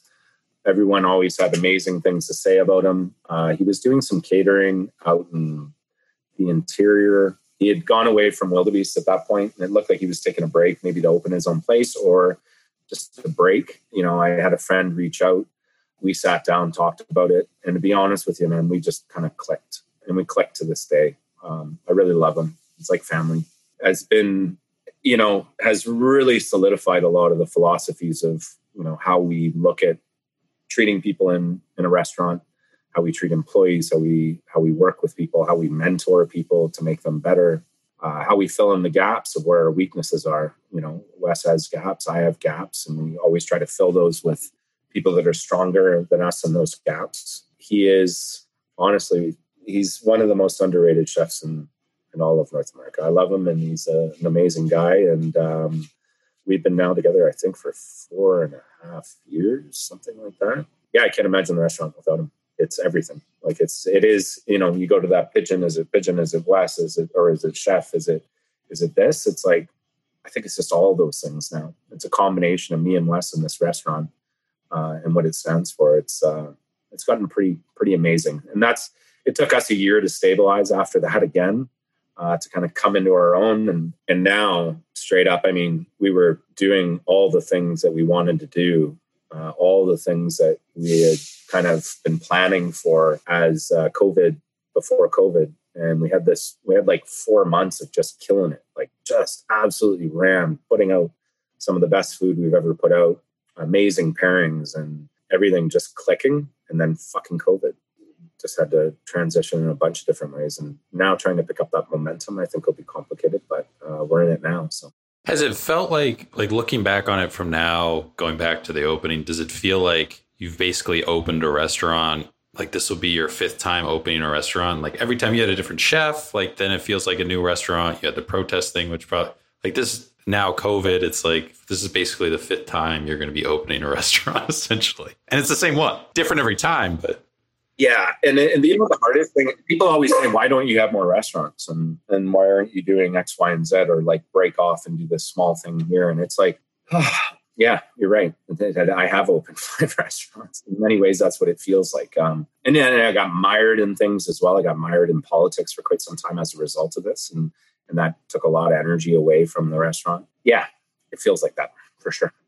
So COVID happens, everything kind of shuts down. You guys, I think, are just getting over maybe your second or third lockdown and be able to reopen. You guys went in this recent stint. I think it was middle of March because it was just after I talked to Hector Laguna from the Botanist. It was like a week later. Uh, they pulled like indoor dining. You wind up coming up with this idea for the delivery platform, and to just kind of give people, it's it's only in Canada. It's called From Two, but there's there's no transaction fees, no markup of the prices, no percentage of gross amount taken off the order, or anything. Only costs are basically delivery and the credit card transaction fees the easiest way to kind of describe it is probably communism. Well, I was going to say like the delivery version. You're doing what to the the food delivery industry what Tock here in the U.S. did, almost kind of like to the reservation. What sparked the idea? Was it just we had to start doing delivery, and you looked at everything, and you're like, "What the fuck are these people charging me right now?" Or, or how did that kind of come about? that was kind of the thing. I mean, January, late January, we started to see. I started seeing uh, a lot of things like just the the fear starting. First, kind of like xenophobic style shit, like whereby um, I was seeing my my favorite uh, dim sum places and you know hole in the wall Chinese places uh, starting to empty out. You know, having revenue. You know, I've I have my local uh, that I take my family to before service every day on on Saturday uh, for dim sum. It was like you know full every single time you walked into 70% 80% or 60% and then by the end and we got to know each other they figured out at some point they're like you own a restaurant right? And i was like yeah. And uh, and then we became pretty tight at that point. They looked like they weren't going to make it and this was late january early february this is before shit really got sideways so i started to put together a weird plan of you know, just looking at cases, you know, trying to use some kind of math or something to justify actions. And I said, at this caseload, this is what we're going to do. At this caseload, this is what we're going to do. And, and we get prepped and prepped and organized. And I started looking at third party delivery, which we've never even thought of in the context of Pidgin ever in the history of time uh, prior to this packaged products. Hard enough just to get to service, let alone um, adding on complexity of these things. And uh, so I started looking at the third party and looking at the contracts, and I was like, "Oh my god, I hope this doesn't have to happen." Um, that I and I signed them all and, and, negotiated before everything before everybody tried to sign up. I'm like, I'm going to get this done, organized, signed, and then we'll say we're ready to go live at this point in the future, maybe. In my in the future, actually, in my mind, I was like, I never want to turn these things on. Uh, March 14th, basically all of all of Vancouver decided to shut itself down. And then five days later, uh, the province shut us down. So it was actually an industry, somewhat of an industry decision because we saw our dining rooms empty out, right? Like, I mean, that week leading up to that, the fear was then our rooms were empty. And so we just said, rather than sitting here and bleeding, we're all going to shut for a bit and figure this out. We were really well organized. So leading up to that point, we had this case count kind of set up where it's like, okay, let's start doing some menu development. Let's look at how things travel. What are the things that travel the best on our existing menu? How do we augment that to make a meal? What does this look like? And so we were like, bang, bang, bang, bang, bang. 15th, everybody shut down. 14th, we shut down. 15th, we opened with takeout and delivery. We were, I think, one of the first in Vancouver that just went like this. And especially in our class of restaurant, like not like places where you would already get takeout. Like we were just like, turn on the lights. This is how we switch. And it was, it was really well organized, I think. And, and then we get into it and it's like, I'm, I'm a couple weeks into this and I'm like, holy shit, this is expensive. Everything's sideways. I put out a, a, weird post and I just basically say, "Hey, what does everyone think about a you know some kind of co-op system around uh, delivery?" And you know, got a, a, lot of people kind of chiming in, and then uh, I started doing some work and spiking it out, you know, going back to my uh, programming days, and then um, you know got a little bit of momentum. Started chatting with a buddy of mine that's like a, a team lead at uh, Amazon. I was like, "Dude, I think we should talk. Like, we need to start architecting this shit right now. Let's get to work." And he's like, Hey, Brandon, hey, Brandon, why don't you get a phone line first? Why don't you start there? Go old school and answer the fucking phone and write it down and then get in the car and deliver the food. I was like, hmm, novel idea, Amazon programming dude.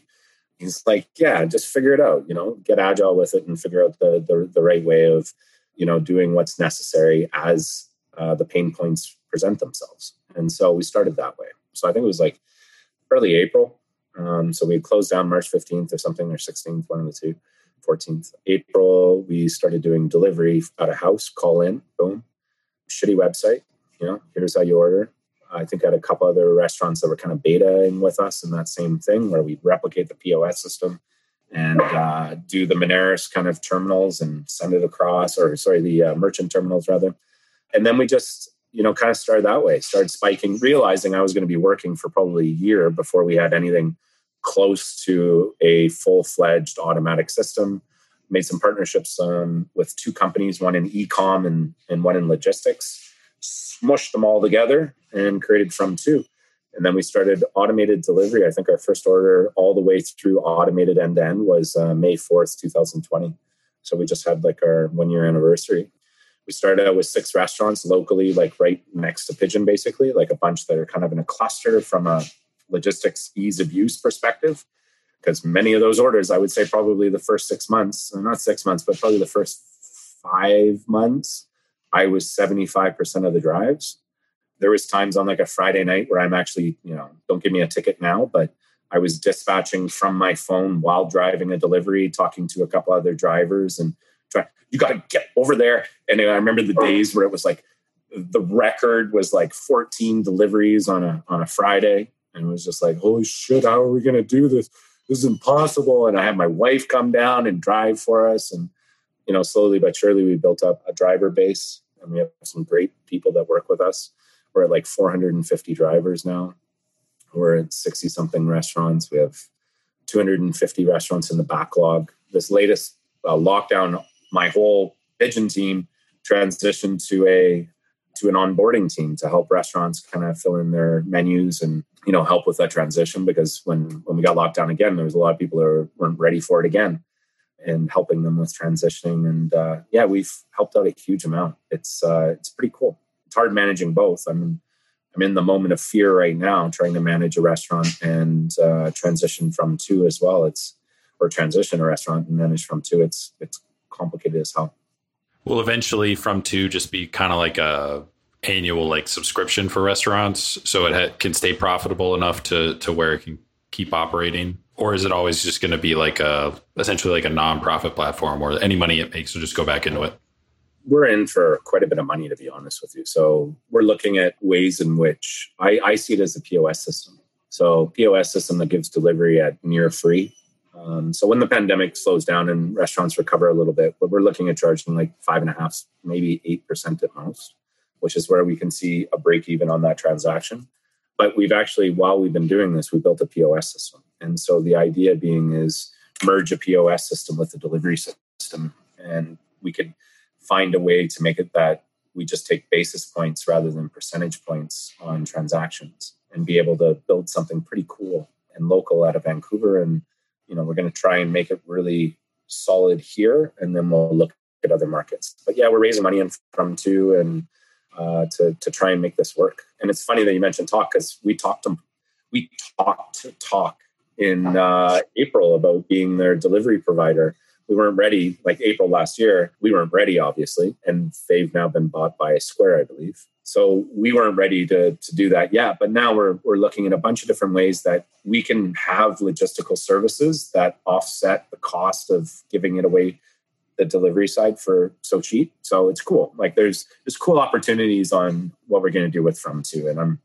ridiculously excited. It's uh, From2.ca is going to be um, uh, well beyond the pandemic and grow in a different way, and try to make it so that you know I'm just done with these other companies. It's just it's just god awful and predatory and concentration of wealth and inequality and all the things that are just fucked or wrong about our societies. It just needs to go away.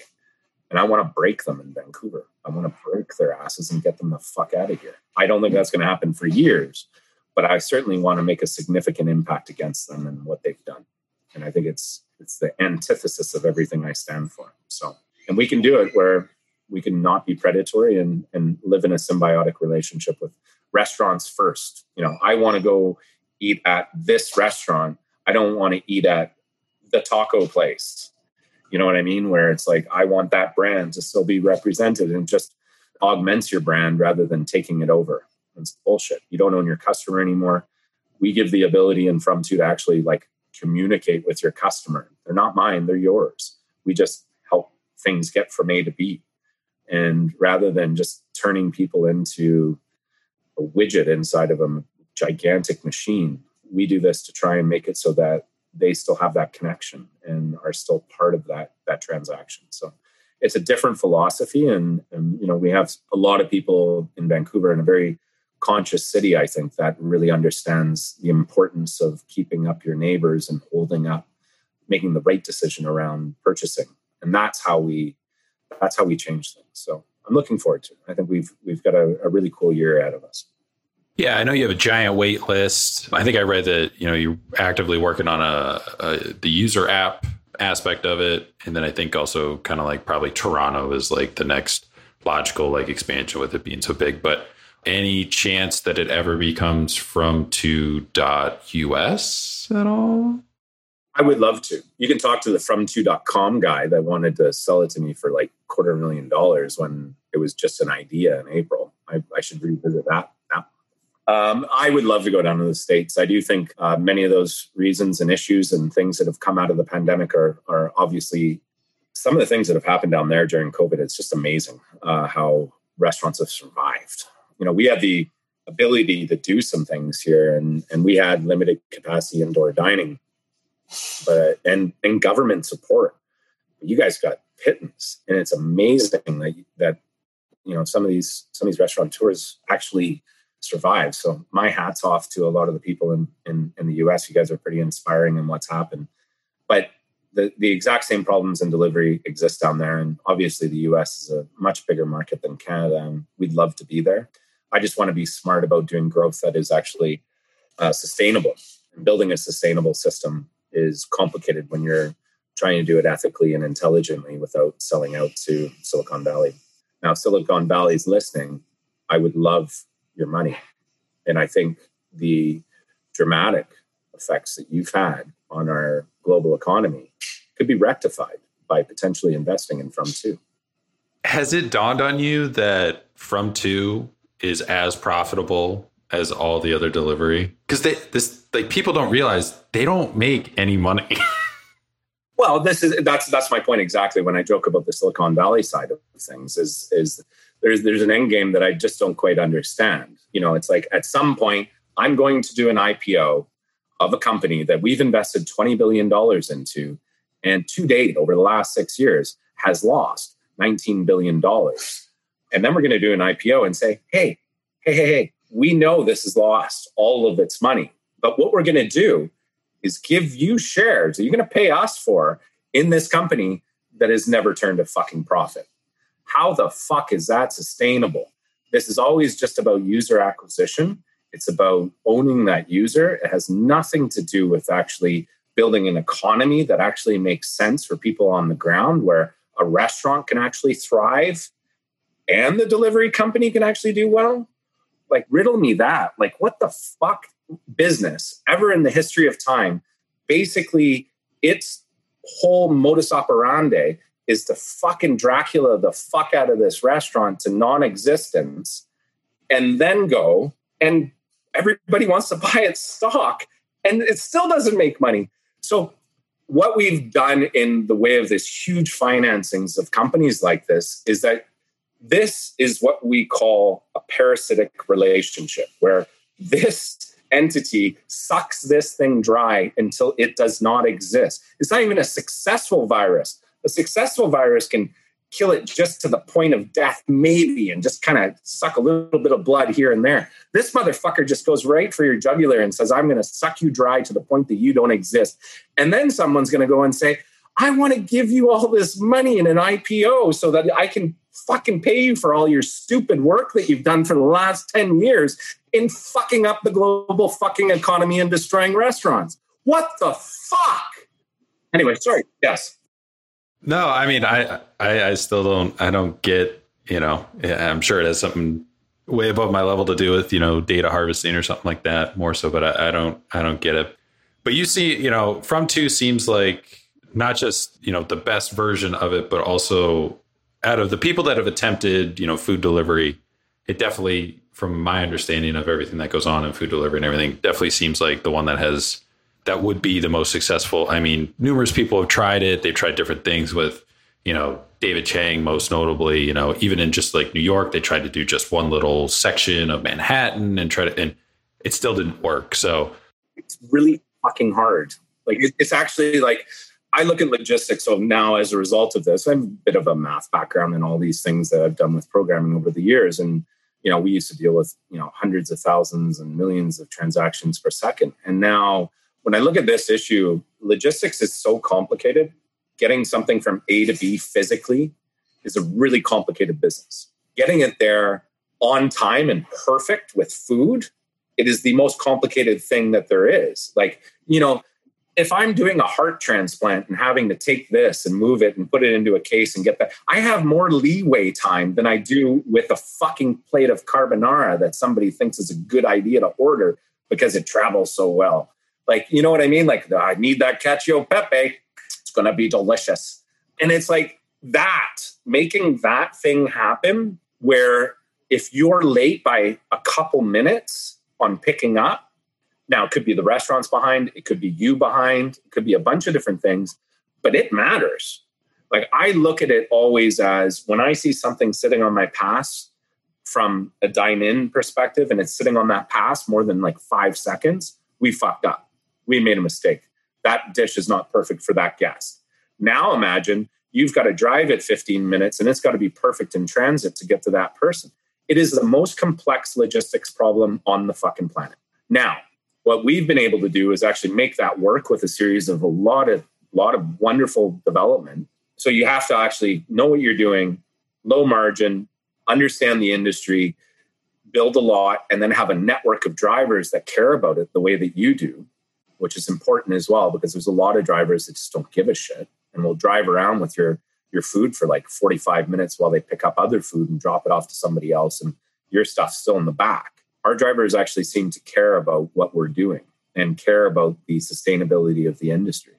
So I look at that, and that's the most complicated thing ever. And I can see why people fail. Like I've had people come in wanting to help with us or or starting to do it or maybe use us as a white label. And I'm like, okay, it's it's hard because you have three people involved in this equation that is really really complicated not just programmatically but logistically physically so what, what's neat about when i talk about how do we make this work long term and, and keep the cost low is i have 400 drivers on the net, on the road and i'm doing the most complicated thing with those 400 drivers imagine if i just went and did delivery from someone's hair salon or some retail product of a local independent where they don't have to get it there in like 20 seconds, you know what I mean, or 20 minutes. That's how I see from two actually really working is that is that we're handling the most complex logistical problem of hot food being from A to B as quick as possible.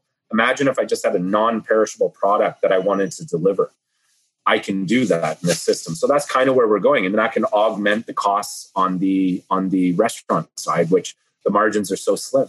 So we could be doing last leg logistics or last mile logistics for a bunch of different companies. So that's how we see the next phase of this is lighting up all those drivers to do things when they're idle and making it so that you know the long term transition potentially out of the gig economy as well. So it, there's some great things that i see coming out of this. It's just you know we're taking on companies that do have literally tens of billions in financing. We actually are making a dent which is kind of cool as well. Probably can't talk too much about this just because with tv shows and stuff usually contestants and whatnot have to sign ndas and stuff like that. But like what was it like when you learned that that Kym was going on top chef canada there is amazing. Uh, Kym is uh, a, a, a, very special human. There is represented us amazingly well in Top Chef, and it's no surprise to me at all. We've worked together for, I think we're coming up on two two years. There deserves everything. Kym's going to be incredibly successful. Just for us to be a small part of that in that journey to be a part of Kym's career is um, you know we're lucky and blessed. Talented people always move on and wind up doing their own thing own restaurant or whatever. Have you thought at all about trying to do something with Kym where it's time to to spread their wings? Yeah and that's it's such a tough time. That's the hard part. I i think there's opportunity but i think that's probably going to be Kym's and i'm not sure uh, whether or not we'll be lucky enough to be a be a part of that. Time will tell things are starting to transition now here where like i said we're, we're opening again you know and also i've got to figure out this weird uh, balancing act of, of from to and Pidgin but i'd love to be a part of Kym's future whatever it means. And, and if it does mean that we're not a part of it i know that Kym's going to be successful so. Since opening Pidgin has the vancouver restaurant scene changed? Has it changed enough would you say hmm. since you guys opened i there's some pretty I mean, it's an interesting place. People always say Vancouver is the hardest restaurant market in North America because we're actually a pretty small town. There's a lot of creative, intelligent, amazing people doing really cool stuff here, but it's a small town, relatively speaking. It is an expensive town, like an incredibly expensive town. And so rents are difficult as well. The pressure on your diner as well from disposable income and what they can afford to actually go out and eat is complicated too. So there's budget consciousness in this. We have amazing ingredients, man. There's so many cool ingredients that come in here. Great fishermen, uh, obviously a lot of local people that are doing amazing produce and uh, and proteins. I, I think the scene right now it's going to be interesting to see what happens. I'm sure this happened in the U.S., but everyone's fucking gun shy, right? Nobody wants to go out and do crazy shit you know, we had like places that are, uh, you know, in many eyes of people, some of the best places in Vancouver, you know, slapping out fucking meatloaf and burgers and shit. Who make who wants another fucking hot chicken sandwich? I got one. Hey, hold on, I got one. Whoa, I got one. It's like there was a week there where it was like, what the fuck is going on? There's like, it's the week of sandwiches, and that's what happened during COVID, right? So it'll be interesting to see how it slaps back and whether or not it comes with um, like how people bounce out of this and whether or not they they go they go hard again. I think we were doing some amazing things uh, leading up to COVID. I just wonder whether or not the momentum's been pulled out a little bit, and you know if people just need to make money. I can only speak for myself and what we're doing here, but we're fucking going for it. Behind me, I have like fucking twenty cases of new, really fucking cool wine and sake you know we've been using this time to to basically do r&d on what our, we want our now spring because this will be the first bit of opening on monday for us uh, what our spring opening looks like. And we're not we're not playing anything safe. It's we're gonna we're going after it and we're gonna push really hard and we're gonna charge appropriately for what things cost. None of this subsidization bullshit. It's been a really fucking tough year and i think restaurants need to start really looking at what things cost from a product perspective and how to pay people correctly in this industry. In order to do those things, we're not going to be cheap. People need to understand what it takes to make things. So we're not backing down. We're, we're kind of doubling down, actually. And I want to pick up that momentum of exactly where we were last March, where that last month was the busiest month we ever had in Pidgin since the beginning of time. I want to jump right back into where we were because it really seemed like the creativity of where we were hitting and the team that we had and the products that were coming in and the, the, the it, just everything was just fucking perfect. So I want to be right back at that point. And the last couple weeks as we've been ramping up to get ready for this, I feel like we're going to jump right back in. I asked Jamie Ma this, and Vancouver has such a big Asian population. You know, down here in the states, we've had you know different incidents of various kind of Asian hate issues, if you will, and Asian hate movement and everything. Has anything like that uh, occurred there too, as well, or is it because you know Vancouver does have such a sizable Asian population where it's a little bit more? I don't want to say insulated from that stuff, but I would like to think so. You know, and that's that's to be honest with you, that's what people always always say that we are is a, this wonderful. And I've even said it at one point. I'm like, Vancouver feels like it's getting towards a the Star Trekky type of society of everything wonderful tolerance of everyone and and community and everyone understanding. Uh, Vancouver now has the distinction of having the most anti-Asian incidences per capita in all of North America. Oh wow! Yeah. You know, yeah, huge Asian population. A lot of everyone, like honestly, like like my team, uh, like it's it, my wife. Like it, it, you walk around downtown Vancouver, and it's it, it's just everyone is. It seems like it's perfect. It's just not. Hate is everywhere, and even though you know we're Canada and everything seems like it should be amazing, and Vancouver looks like that super diverse population, and that everything is great. No, fuck hate hate is everywhere, and it's just a lot of stupid, closed-minded people. Um, the incidences that I've had with my wife over the years, and I can never fully understand how that feels for her. But fuck, it's awful. It's just it, it happens, and we are not exempt because we have such a high percentage of population of Asians. Uh, it is hate is everywhere, and people are fucking awful. I wish I could come on here and go, no, Vancouver's awesome. What are you talking about? All that shit happening there? Oh, that's over there. That's in that awful place. And where you're, no, it, hate exists everywhere and it's unfortunate, but it's, it's here as well. You know, I've been in some hardcore fucking throwdowns because someone dropping the wrong word around my wife. And I will say that generally speaking, Vancouver, like proper, is different than, like, I think it's just like anywhere. You, you go downtown, versus you get 30 minutes in the wrong direction and start to smell some beautiful one wonderful country air things change really quick because people's exposure and understanding and empathy and just humanness uh, evaporates because they're who they are. Yeah we're not exempt. I gotta ask why boxing because do you still box amateur or did your wife make you stop doing that no, so I, I boxed. I boxed when I was a kid. So uh, when I so I left Vancouver in grade four and uh, moved out to Ontario, a small town in Ontario uh, called Amherstburg. Can literally looked at Detroit all the time, right by the water, like Detroit River, basically. When I first got there, I was I got picked on constantly. I was living with my step grandmother at the time.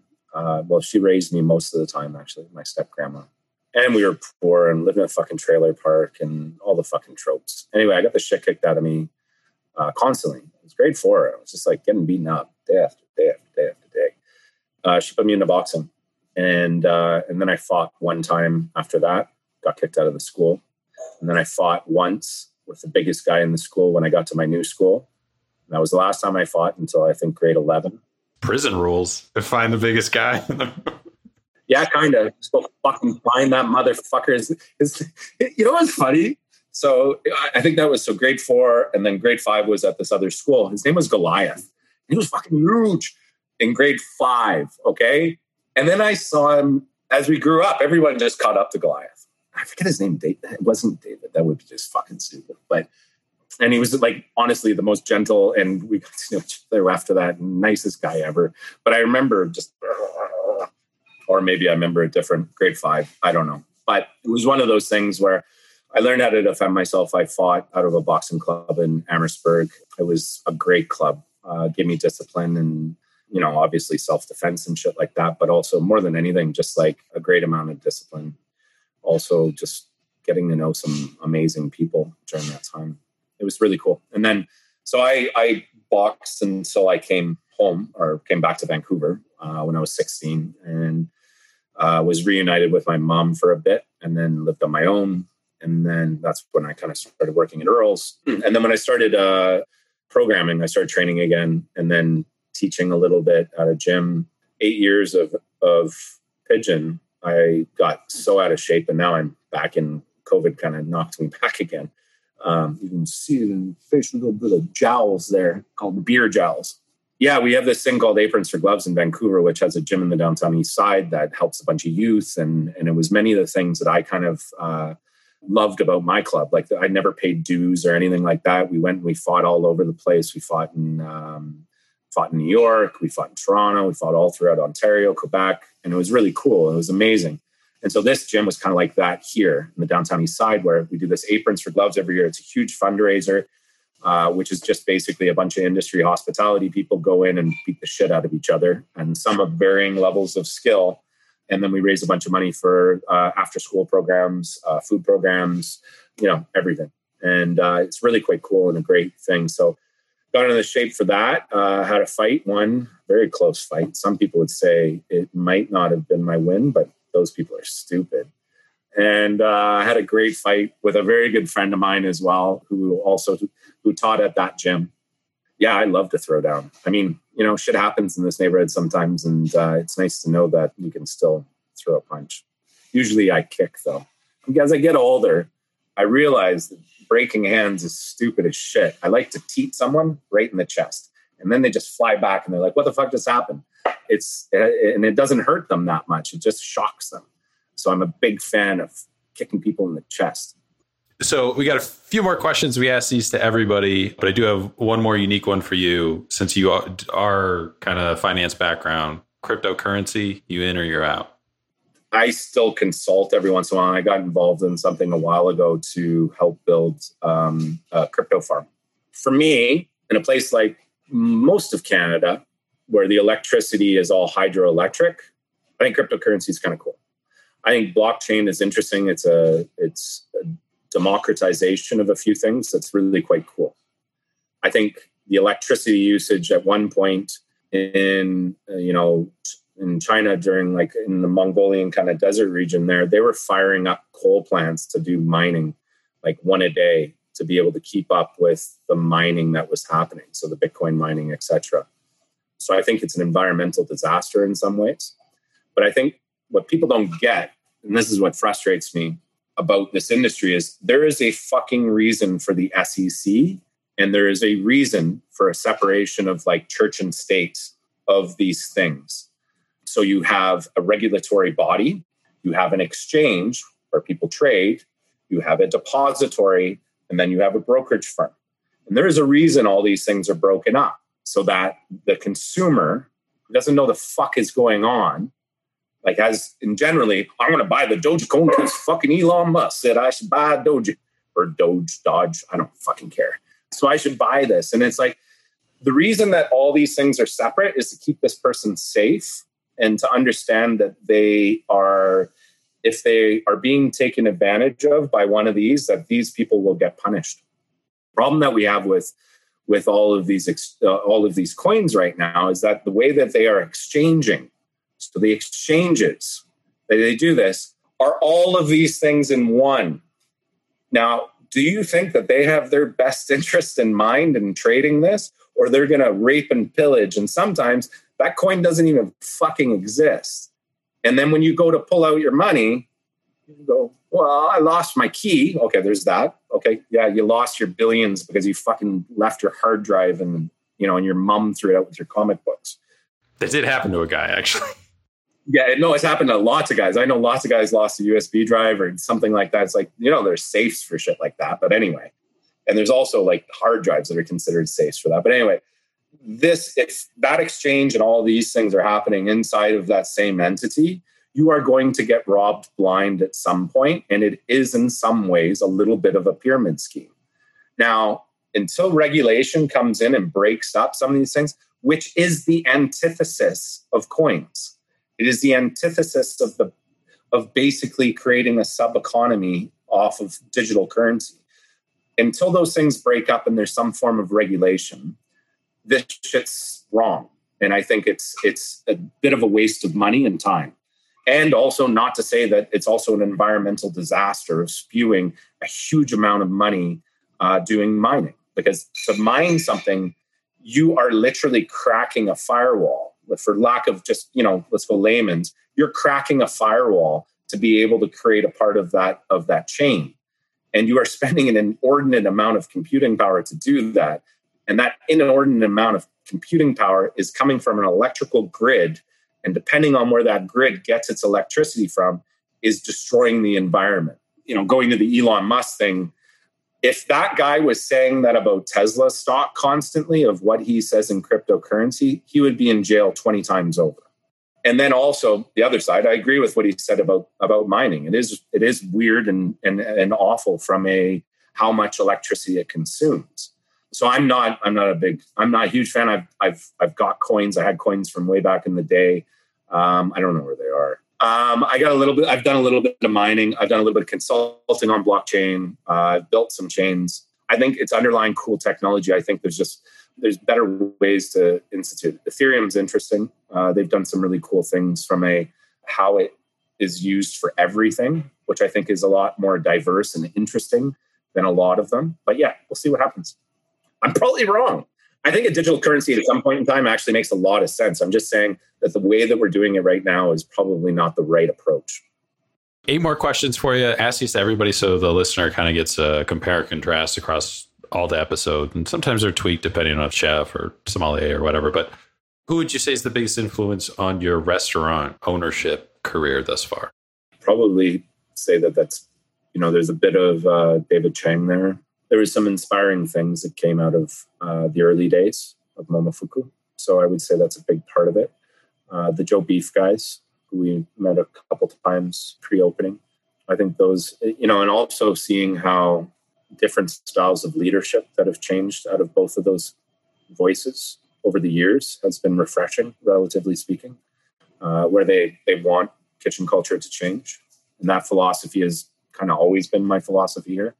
Um, but it's nice to be seeing that with people with a much bigger microphone than mine. Uh, so I would say those are probably the two biggest influences. And then a, a, lot of it just comes out of, from the restaurant perspective, just comes out of the wonderful things that Vancouver has and the bounty of it, and you know the million chefs that have done amazing things in this city. What's the one thing in the restaurant that if it breaks, you're calling someone to fix and not doing it yourself? The backflow preventer. That's number one backflow preventer. Do you guys have? I assume you guys have backflow preventers in the US, right? I mean, I have no idea. I would imagine so. Probably. I don't know. Stops the water from going back into the water supply. I would think, but uh, who knows? It, it could be one of those. I mean, we are, you know, the country that had a an oil rig drilling out in the middle of the Gulf of Mexico and was just like, eh, we don't really need that safety feature. Came back and bit us in the ass. So That's a good point. Yeah. What restaurant would you recommend to somebody that isn't your own? So the scenario I usually give is, uh, you know, flying through Vancouver Airport, flight gets delayed. You know, they reach out to you. You guys are closed that day. Where are you telling them to go? Uh, I would say Ugly Dumpling, small chef-driven place, tight, tight wine and sake list. For a long time, one dude in the kitchen making soba from scratch, which is a labor of love. I would say Mackenzie Room's doing some amazing stuff, and Dosanko. Those are those are some highlights right now. Bucket list travel destination, bucket list restaurant, place that you want to go, haven't been to, but like when you do get to eventually take some time off from the restaurant at some point in the future, where's that place that you want to go? Um, I want to go to Egypt again. That's kind of my my biggest place as far as bucket list travel. But it's not really a culinary destination. Well, it could be different. It doesn't have to all be in the same one. So I'd like to go to Momofuku in 2000.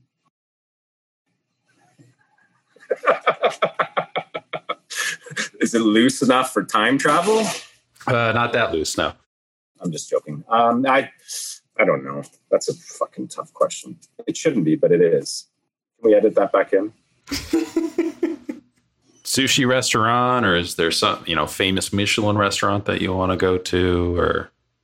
Michelin for me is not really the jam but hey Kym yeah.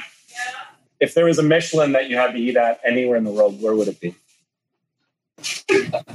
So many places in the world. Just hit me one.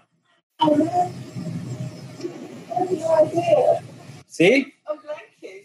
I'm blanking too which is actually kind of bothering me all right, not even Michelin. Number one. Where would you go? Bucket list restaurant. Bucket list. Bucket list. Which one? I want to go to Ella. Can't do. Alo in Toronto. Yeah. All right, fine. Alo. I mean, that's a solid answer. Like, that's not, you know. Actually, no. Fuck this. You know what? Bucket list would be actually rolling through all of um, all of the restaurants on on uh, Macmillan over the course of a night. Oh, okay. The Montreal and all that stuff. Yeah. Yeah, and just like going from place to place. My GM did that a little while ago, where he started. I forget which one he started at, but they paired him through restaurants, and I was just like, "Fuck, that's fantastic." It'd be pretty cool. So he did a course and a course and a drink, course and a drink, course and a drink, and I think then the last place was like fucking everything, like the idea. Sorry, I blanked out pretty hard on that. My apologies. Craziest thing you've seen happen in your restaurant? Uh, the day before doing a collab with um, like Street Chaos or Inside Chaos.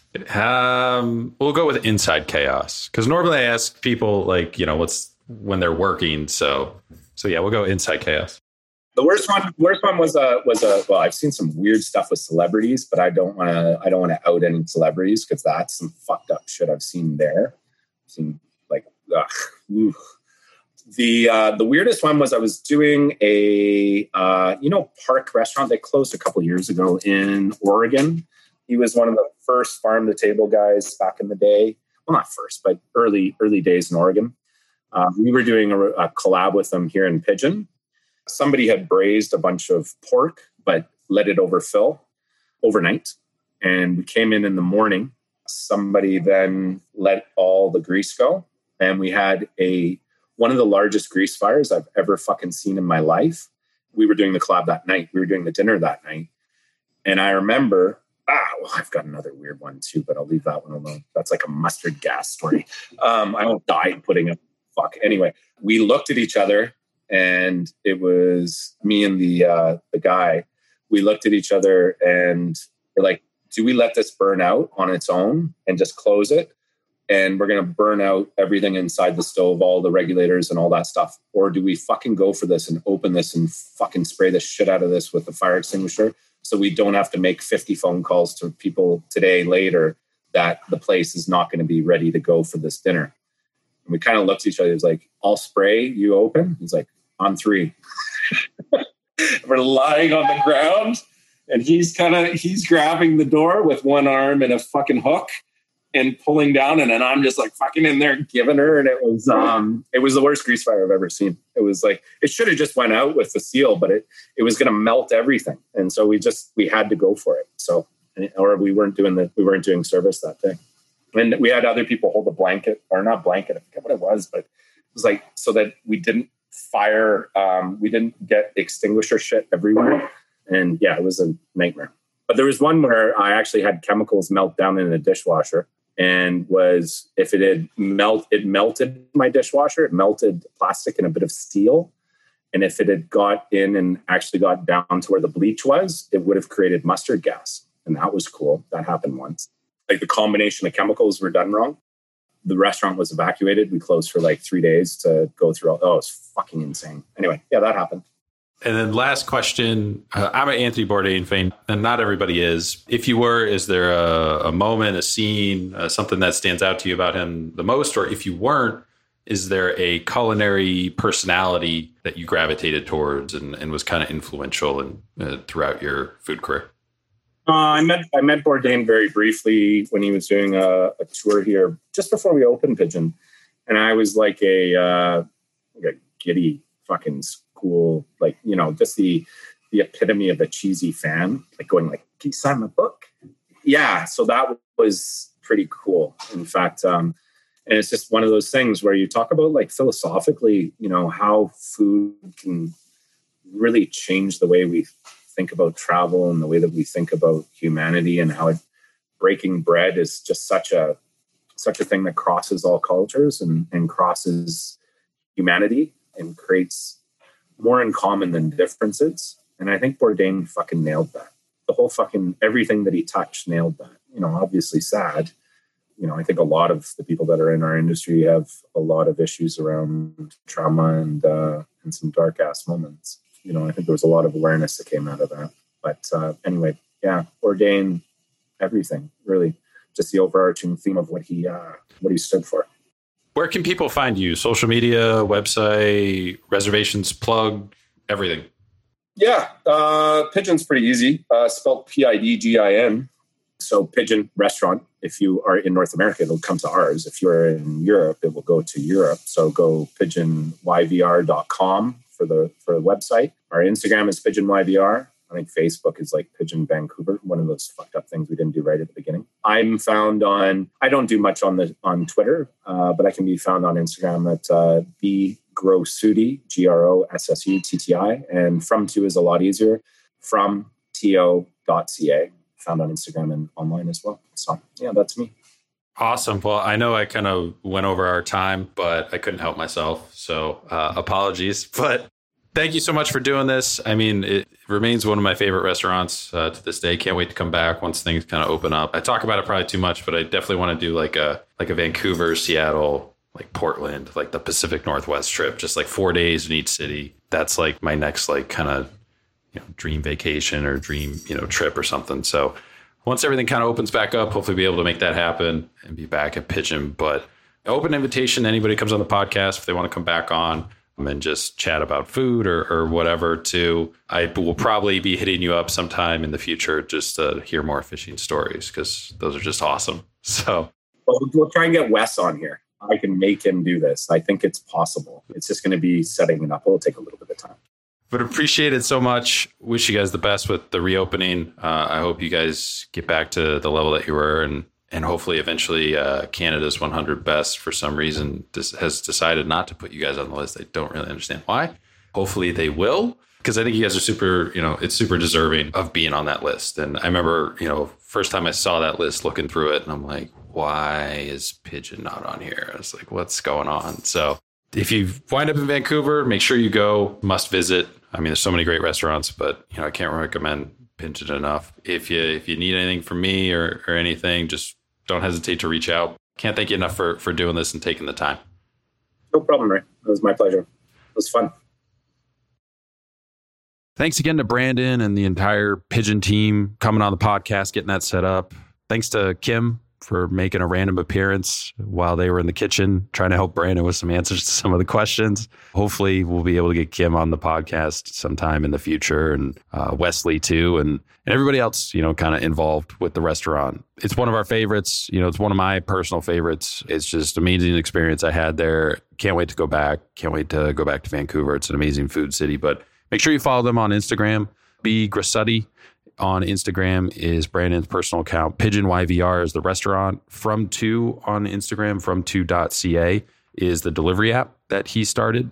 Kym's is Kym Cumming on Instagram, and Wesley is Chef Wesley 604 is his. So make sure you follow them on Instagram for all the updates for Pidgin. Front Two is pretty cool because as they add new restaurants too, you kind of learn a bit about them. So that's definitely one I would I would highly recommend following too. Even if you're not in Vancouver, you just kind of learn about new restaurants for whenever you might go there. Definitely go to Vancouver if you haven't been. It's an awesome food city.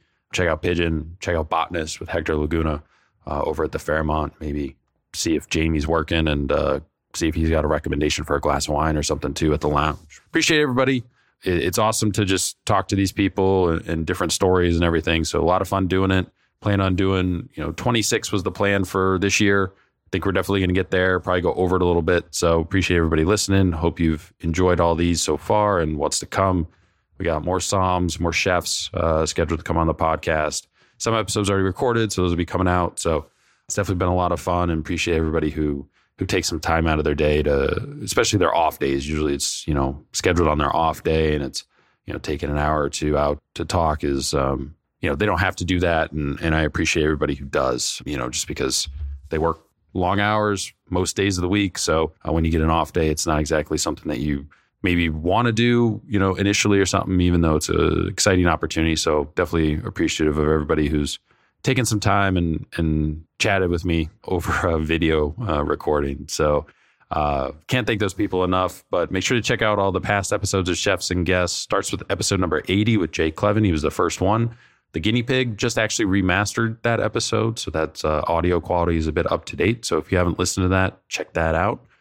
Restaurant Review Podcast on Mondays. and Parts Now Known, the Anthony Bourdain rewatch series that we do, comes out on Wednesdays. And make sure to give those a listen, but subscribe to the podcast wherever you get your podcast from. Hit the subscribe or follow button. We're on all the major platforms Apple, Spotify, Google, Stitcher, Amazon, Audible, Pocket Cast, Spreaker, Breaker, all that stuff. The only one we're not on is Pandora. So if for some reason you can't find us on whatever platform that you use, shoot me a note. I will look into it. But I just went through everything the other day and everything is up to date and good to go. So should be able to find us on whatever player that you use or, or anything like that.